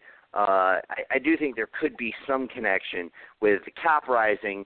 Obviously, there's some teams that already have money on the books, but maybe you know, if they can't move that money that's currently on the books or they don't have an interest in moving whatever money is currently on the books, maybe for the next two seasons, you know, you see more of these one year deals pop up because they're looking at, hey, well, next season we can make a play after, you know, so and so if we don't get anybody this season. Similar to what the Lakers did uh, this year after they got LeBron James. They're like, cool, we got LeBron James, we'll throw four years at him, max money, what have you. But, you know, we weren't able to get, you know, um, Paul George and we weren't able to get, I mean, well, DeMarcus Cousins was hurt, but um, we weren't able to get another guy who we wanted to pay max money, so we're going to do a bunch of one-year deals. Um, do you think this like rise in salary cap maybe we'll see a rise in that? Do you see any kind of connection there? Um, and just in general, how you think teams will approach um, this money? Do you think we'll see another spending frenzy, uh, you know, potentially come because of this projected rise um, in the in the next couple seasons? Um, so any of that and anything that pops in uh, that it, it you know speaks to you on just the numbers in general. Start with you, Joel. I uh only thing I have to take away from this is I just hope it doesn't become what happened in 2016. Like, I mean, it was good for those players, but as you can see, it handcuffed a lot of teams, and a lot of guys well, that you're like looking it at it, you're like, screwed a lot of other players. It did. It really did, especially the following year or the year after that. And uh and it's Yeah. like, wow, uh, like I got this I want to get paid what this dude got. And um and it's like, well, no. you can't get what he got. That was just a different time and um I mean, it sucks for the other players that came afterwards. I mean, you get paid when you can get paid. Like I'm not gonna, I'm not gonna hate on like Deng and Mozgov and Noah for getting their contracts when they did. Uh, as much as I don't like, uh, you know, paying for them, but Yeah. at the same time, like you don't want team, you want teams to learn from their mistakes. I have no doubt someone's going to get overpaid or two, but you just hope at at some point they don't make the same mistakes, and we can not. Hey, don't handcuff yourself. You know better now. You have the money, use it wisely, or just throw money at people. They're going to hold. Trust me, they're probably not good enough to hold on for too long. So I, I just, I just hope they just every the league has learned from the past. Yes. Um, yeah, and I think that's key. I think maybe the the one year deals is more of a reaction to 2016 than it has to do with the current salary cap and where it's going. Because the only Mhm. teams that really like benefited from 2016 were the guys who signed you know who signed players deserving players to max contracts. You know your your Boston Celtics who went out and got Al Horford, um, or you know a couple other handfuls of teams that signed guys that were max worthy players, um, or at least fringe max worthy players. Um, but you know those those those teams that went out and like you said signed your Joakim Noah's, um, Luol Deng, Timothy Mozgov, Chandler Parsons, uh, you know really any of those guys, Bismack even Biyombo. Bismack Yeah. Biyombo, even your even your Kent Bazemore, um, who, you know, is is a very serviceable player. Allen Crabbe, Evan Turner, um, also very serviceable players, but like, you know, still just so overpaid. And then even the trickle down to like guys like Solomon Hill, who got you know twelve, thirteen, fourteen million dollars a year uh, over the course of his four-year deal. Um, and it's like, God, what getting out of him for twelve, thirteen million dollars a year? Not much. Um, even before he got hurt, like you, you still weren't getting much out of him. So, yeah, I mean, I I would hope that teams kind of learn their lesson there. I I I think it'll be interesting. I I think it'll make a very interesting thirty for thirty one day um, about the 2016 NBA offseason and all the implications that it had. Um, but also, I think if you stack up the worst contracts in NBA history, I would be willing to bet that like five out of the ten of them will all come out of the 2016 offseason, um, if if not more, honestly. Um, but uh, but Luke, what are your thoughts on you know the the cap figures that I rattled off, and um, what do you think it means as far as implications of um, w- what teams do in the NBA going forward, if anything? No, I mean I hope to say every team should have learned their lesson. I mean, no team should be spending stupid money like they did in 2016. Every team should learn from their mistakes if your team does spend dumbly this upcoming season, God, man, I feel bad for the fans. Terrible, terribly run organization. I just don't think it's going to happen like that. That was just like the Wild Wild West that year. Just like there's so much money, they didn't know what to do, and guys that like like you said that kind of deserved it, they got it, but it was just like the other guys that were just like they had like a short run. Like dude, like seriously, like Biyombo only had a playoff run and it was only yeah. because Valanciunas went out, and it was just like you yeah. needed it, and he got the dumbest contract. Like Evan Turner could have been like he was actually a decent sixth man of the year for like the so like and all these but like there's people that were just like had like a little run in just like whoa what like you're getting this money like and all that so I I I hope every team is but what I do see is I could see this summer maybe a lot of more one and one deals from the big superstar and then the following year where it's really high up, then there's going to be the money being spent. But that's on the people that no second fringe person is going to be getting paid like top tier two. But then I also do see like you're going to see the players like Kemba Walker is going to get signed to a very nice deal. He's not going to get these one on one deals and some people might be like, I wouldn't spend that on Kemba, and some people are like, you know, I would because you know it's pretty serviceable. So you're gonna see some of those contracts, but it's gonna be the guys that actually deserved it and proved themselves, not had like a 15 game run where you have you average a double double. Like no, that's not going to happen. Or you can shoot threes and maybe we'll make you a defensive guy. Like no. So I I I like hope to to God like all teams will learn. Like we're not going to do dumb dumb mistakes like this. But I do see in two years a lot of money is going to be spent, but that's going to be on players that are deserving, like the top superstars that are all up on their contracts and everyone just going into like that'd be insane if like half of these guys next year just still signed a one and one, and they all just went into that following off season with like a dude that there's like twenty like top name people that'd be going into their contract year. Like here, the NBA yeah. would be just crazy. The money that, would just be insane if everyone did that and just held out and really wanted to see what kind of teams they could form and all that, and see like what what can happen with the NBA. Yeah, I mean, especially because all if you if they were to do that, if we do see a lot of one and ones next off season, the following off season is the year that all those 2016 contracts finally come off the books. So there's going to be a lot of teams with a lot of money to play with, and you're right. I mean, I mean, it would pretty much be dealer's choice. It'd be like, well, where do you want to go? Like, we want to all team up, but where do we want to go play? Um, I mean, you, you could definitely see a lot of that. I will say this though, and I'm sorry to have to do this to you, Joel, um, but uh, you know, we did still see some some trickle over. We didn't see it this year, thankfully. Finally saw the Knicks kind of pivot away from it, but we did see some some some a little bit of trickle over with the Knicks and paying Tim Hardaway all that money. Um, it, to me, that kind of shouted kind of like a Kent Bazemore part two on that deal. I mean, to me, I look at them as kind of one and the same as far as um, ability. I I personally like Tim Hardaway a little bit more. Um, I, I I just think his potential is a little better.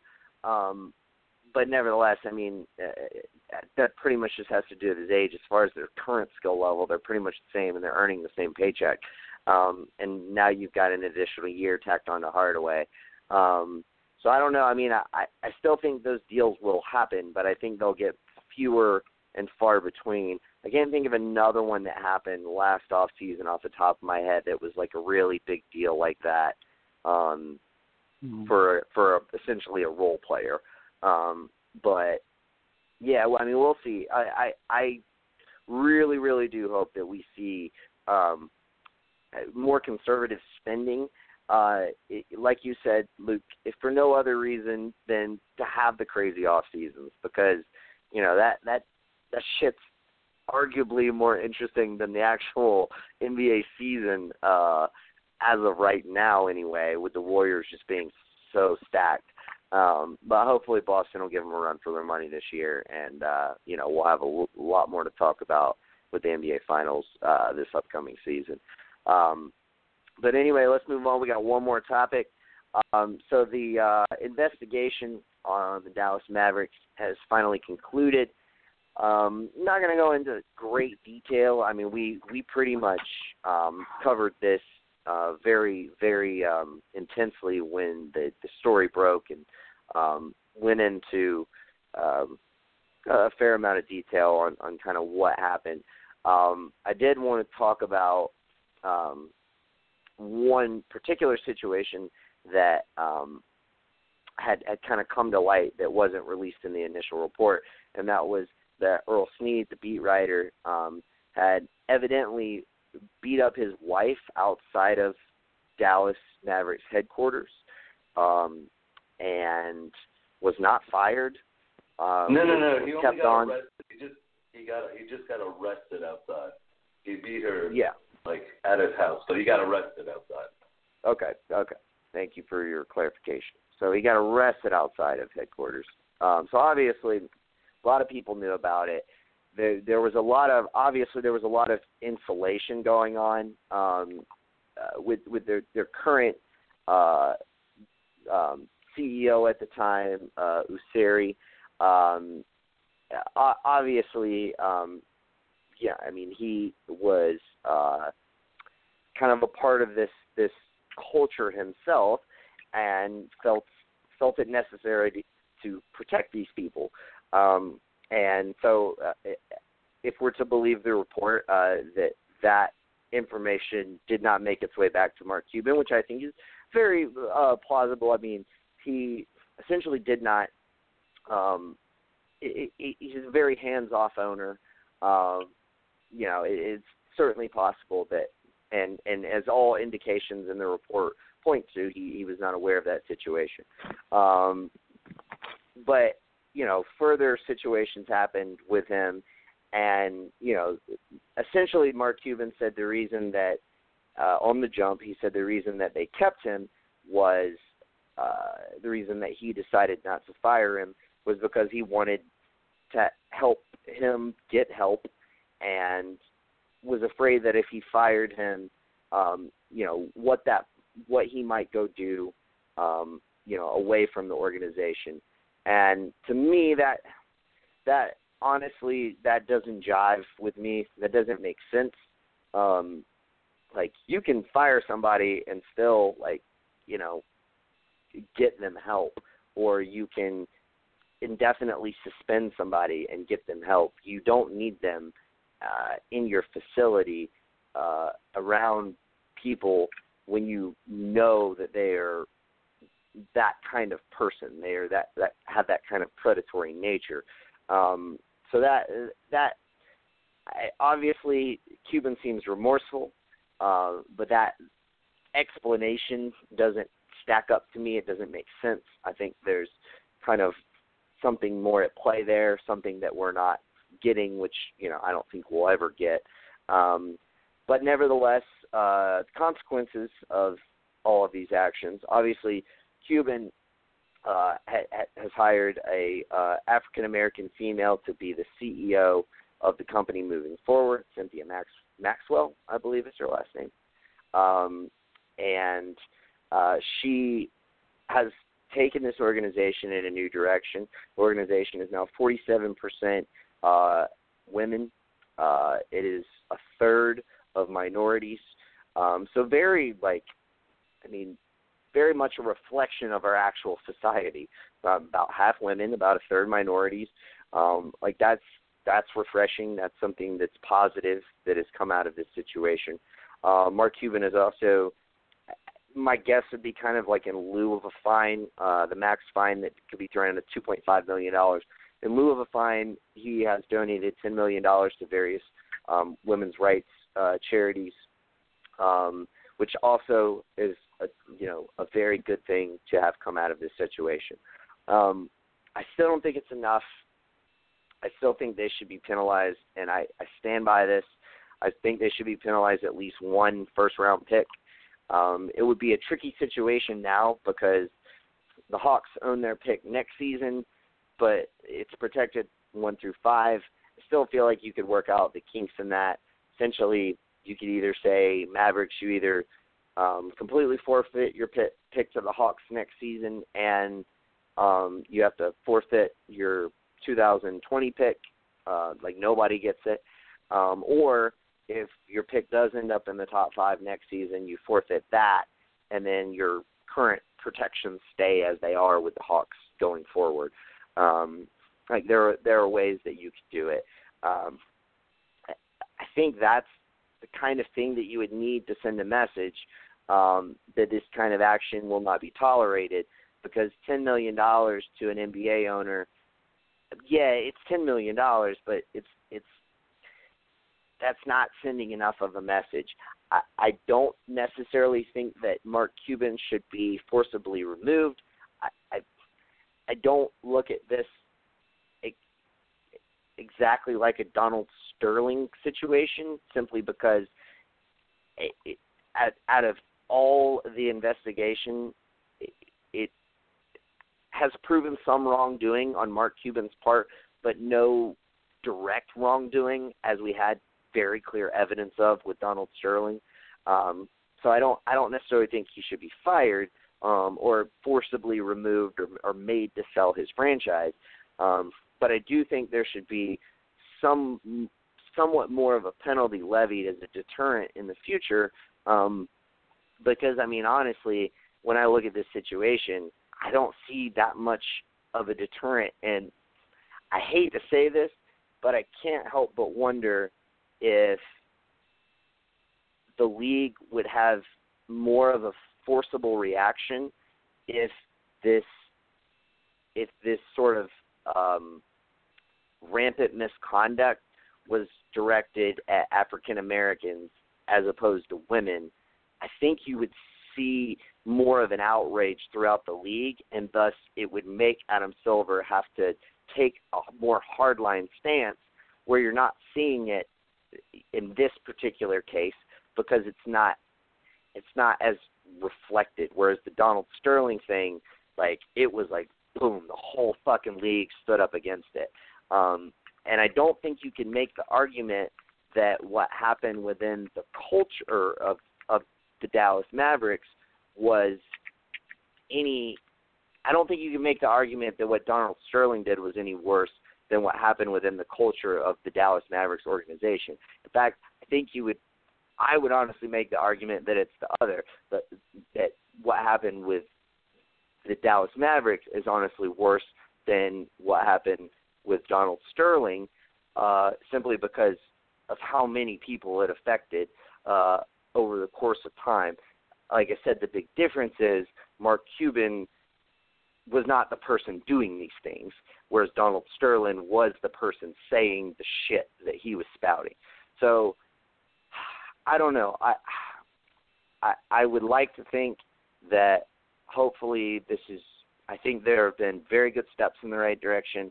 I just don't know if it's enough as, of a deterrent in the future to really make an imprint to these owners that you need to keep your house in check. Um, otherwise, there's going to be hell to pay.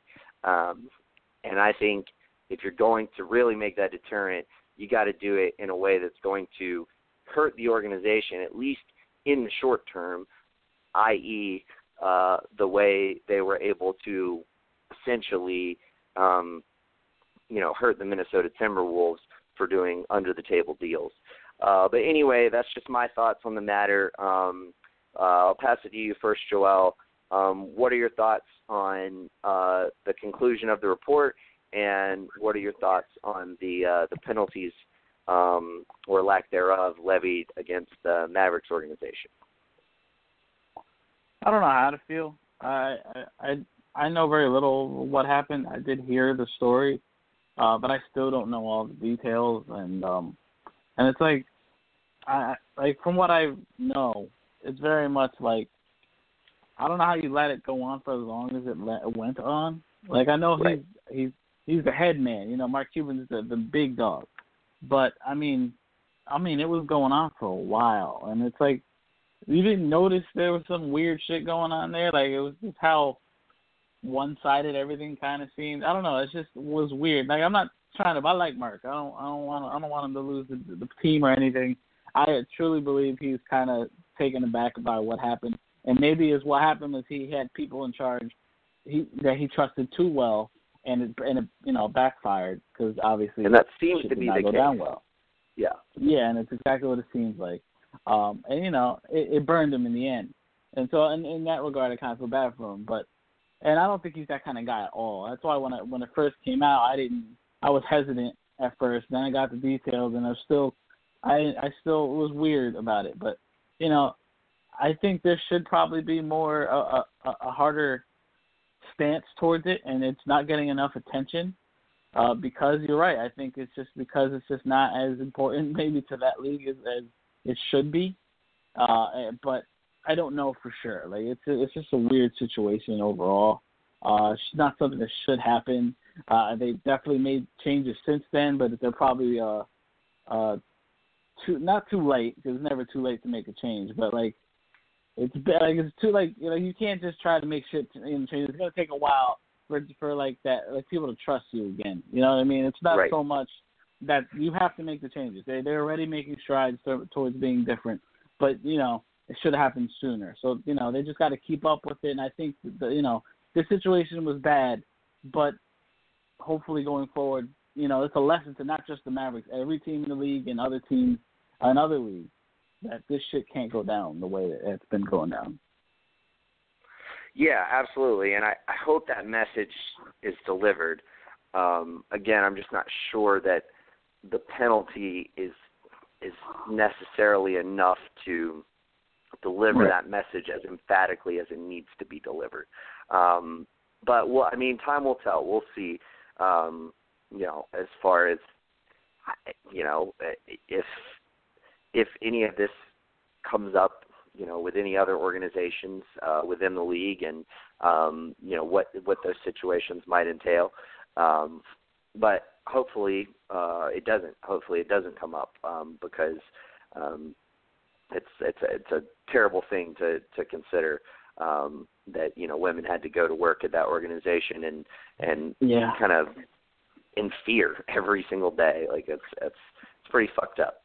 Uh, but anyway, mm-hmm. uh, Luke, what are your thoughts on um, on this whole situation uh, and you know um, essentially uh, the report, um, you know, the, the donation that Cuban has made as as sort of his um, repentance, if you will, um, and uh, and you know a, a lack of any sort of um, detrimental long-term penalty to the organization. Um, but also, uh, you know, I, I don't want to skip uh, over, you know, the the sort of brighter note um, of the positive organizational changes um, that we have seen uh, since this story has been released. So, um, your thoughts on any of those things? I mean, overall, I'm just the whole situation is still very disgusting, I mean, it's just what what was going on there. Just you cannot like for how long and what these women had to go through, regardless, like you were saying, if it if it was uh, just a different thing, like if it was a racial thing compared to this, it's still like it shouldn't be one or the other. I mean, no no person should have to go through a workplace like this in the time of day like that, and it's just the overall situation is just really bad. I mean, I'm glad that Mark Cuban didn't like hide his face and all that. And the Rachel Nichols uh, interview with him yesterday was amazing. I mean, she definitely hit the hard questions. She was not holding anything back. I mean, I suggest everyone to go watch it. If you have not watched it, she'll definitely shed all lights onto it. The whole situation just really bad, like what was going on there. I mean, I wish a little bit more would have came down on them, not necessarily making him run out of the league like a Donald Sterling and tell his team necessarily, but a little bit more Right. like you're saying, like losing draft picks. I mean, football all the time. I mean, easier things. I mean, over deflated balls. I mean, come on, like that. That's what's happening. I mean, they they basically they didn't want to like Ray Rice this one. I hate to say that, and I was, but like you should have you should have went more onto this organization. I'm sorry, like we're not going to run you out of the league, Mark Cuban, because you know you you you have that face out of all the owners that people actually really know. I mean, you're on Shark Tank and all that. So, I mean, but your organization was run to a muck, man. How did you not know this and all that? I mean, there were just so many bad steps that they did in in general. Like you could, you should have just fired people, like you're saying. I mean, no guys can get arrested outside, like outside of your job, like you, like regardless of any situation, and still not be fired for it. Like that's what I don't understand and all that. And then like the like plans of action that they kind of took, and Mark Cuban kind of like had his eye out on it. Like there are some emails, but he kind of didn't, and just like I don't know, just some of the situations still does not take like it just I don't know, it doesn't stand well on me. I just overall, but they have made some better uh, like strides. I mean, their hire and their new CEO. I mean, did that instantly. She's a very successful woman. I mean, she's CEO of AT and T. I mean, she definitely knows what she's doing and all that. So they're definitely doing the right things. It's just I think the NBA didn't do such a drastic like anything penalty wise because it wasn't their organization that did like found this and all that and was coming up with this reporting. This is an outside entity that did this investigation and Sports Illustrated broke it and all that. So it wasn't the NBA like the whole time was the best game. So I feel like that's the only leeway that I can give right now on the NBA on what happened overall in the situation, but they should have lost some draft picks. I don't care. You you have no protections to your pick next year. You you can have your second because we're not going to death penalty like that because I mean just that's the way basketball is. It's only one and two. You know, it's not like football where you have multiple things, but you're definitely Right. going to lose your next. You're going to lose your next two years draft picks. You, that that one for the Hawks. Say goodbye to that, and you're you're lucky that we're not taking three away. But then again, I mean, like I'm saying, it's not their organization that found this and all that. It wasn't NBA, so they're just taking it like they're, they're also being. They can't be, you know, react overly uh, like to, but they should have. I mean, the whole situation's really bad. I mean, but then again, I mean, Cuban did not. It's it's not hide his face. He's been very cooperative from what it sounded like in that interview. He definitely didn't try to skip around any of the questions yesterday that he was asked. He was definitely straightforward for it. I mean, like you said, it's, it's bad hindsight now and all that, but hopefully this is a like you know to to every every organization out there. That's not how you should run things. That's not how oh, any workplace anyone should have to go into an environment like that and be fearful or just like not just knowing that you're not like your organization doesn't have your back if you come into them with the right information. So that that just right there just but doesn't stand still. So but in in the end he he did the right thing. He he he went over the amount that he could be fined for and, and gave him ten million dollars. Um I hope he does more um and everything. And it's gonna take a lot for that organization to turn around their image and what people think about it right now. But I mean, it's small steps, and what they've done right now, from what it appears like, they're definitely going in the right directions with the right hires and all that. And hopefully, Mark has more eyes on it this time and and actually knows what his brand is because he always says that he's that owner that like knows everything that's going on. But I think you just know only what the basketball's going on, the games, and that's about it. Yeah, and he needs to be more involved. It did it did kind of worry me a little bit that um by the way, her name's Cynthia Marshall, not Maxwell. Um that when she was brought onto the jump, um, you know, he she basically said she wanted to outline her her 100-day plan and and Mark kind of just said, "Well, no, like I I trust you." And it's like, dude, even Rachel was like, "Didn't that, isn't that what you got you in trouble in the first fucking place, bro?" Like Um, like I mean, and here's the thing, like I I I, I feel like it was it was a great hire and yes they connect and all of that and you know they spent more time together than he ever spent with the other person in 15 years and yada yada yada yada. Like great. But you need to know what's going on within your organization bro. Like that is literally what got you in trouble to begin with. Like not saying like not saying you're going to have a, a a problem with her but you should just you should just kind of know generally what's going on. Like um, make a little bit of time each week to sit down and get an update from her. Like, you know, um, like talk to people, go there from time to time. Little things like that. Like, I don't know. I still have a a little bit of a problem with um, some of his answers. Like you said, he wasn't necessarily dodging questions, uh, and and that's the thing. If you don't dodge questions, sometimes your answers um, may not be liked by everybody, and and I, I certainly kind of found myself in that boat um, as far as some of his things. Uh, I will say this: I think um, I get your point about it being an outside investigation. However, I think forfeiting a draft pick, one draft pick, because uh, they, I mean, they already traded the other one, um, but forfeiting essentially one draft pick, you are getting off light, in my opinion. Um, I, I, I think I like I still think that's getting off light. I just think that would at least be somewhat of a deterrent for future teams and it, it would set a precedent so that if a if a team has this happen in the future, you could say, All right, we're gonna penalize you two or three draft picks. Like did you not see us penalize that team the one draft pick and you know that that was like the first circumstance and like it gives you a precedent to be able to really come down hard the next time. Um, if hopefully there's not, and hopefully that would prevent there being a next time. Um, and hopefully there's not one anyway. But I, I, I just think that that would have been the right step. Um, but one more thing, uh, I, I, I do kind of want to speak to this because um, I think you you kind of mentioned it, Luke, and um, Joel, you even a little bit too.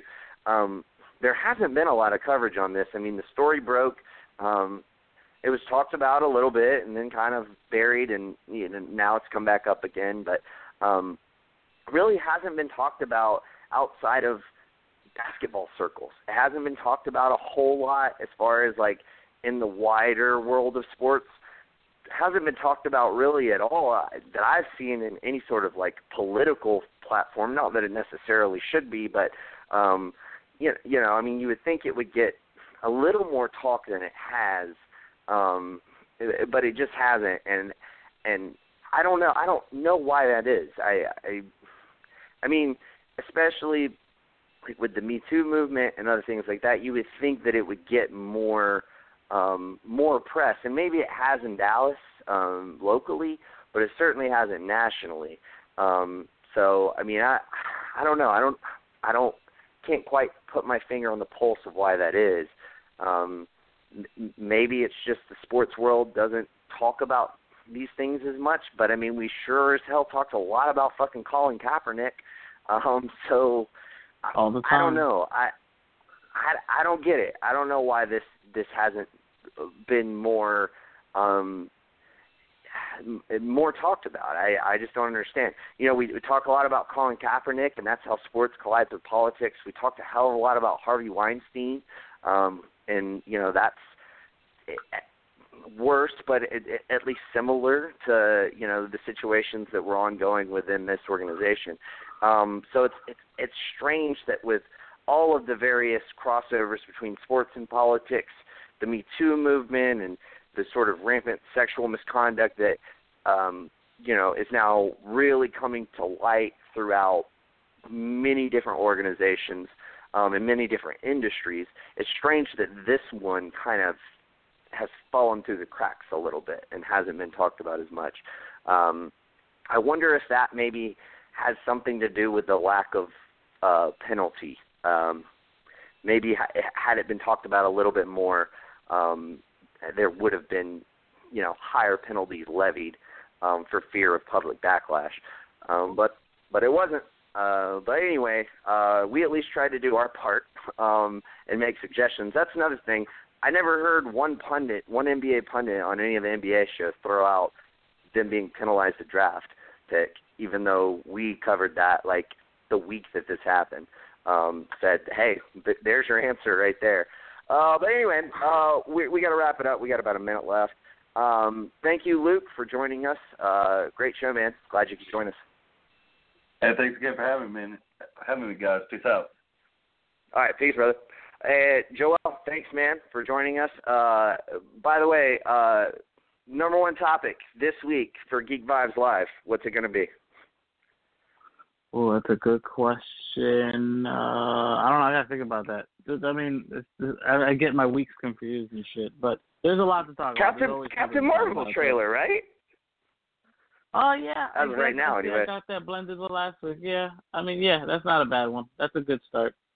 Captain Marvel, right. Captain Marvel stuff to talk about. Great trailer, by the way. Indeed. So yes, we're going to be talking the Captain Marvel trailer amongst a lot of other shit this Sunday, eight o'clock. Join us then, Geek Vibes Live. Uh, until then. All right. Thank you. Take that for data. Enjoy all your favorite sports like never before at BetMGM. Sign up using code CHAMPION and receive up to $1,500 back in bonus bets if you don't win your first bet. When you register with BetMGM, you'll get instant access to a variety of parlay selection features, live betting options, and the best daily promotions in the business. And with BetMGM at your fingertips, every play and every game matters more than ever. Remember to use code CHAMPION and receive up to $1,500 back in bonus bets if you don't win your first bet. Place your money line, prop, or parlay bets with the king of sportsbooks today. BetMGM and GameSense remind you to play responsibly. See BetMGM.com for terms. 21 plus only. Virginia only. New customer offer. Subject to eligibility requirements. Rewards are non withdrawable bonus bets that expire in seven days. Gambling problem? Call 1 800 Gambler. Promotion. Promotional offer not available in Washington, D.C.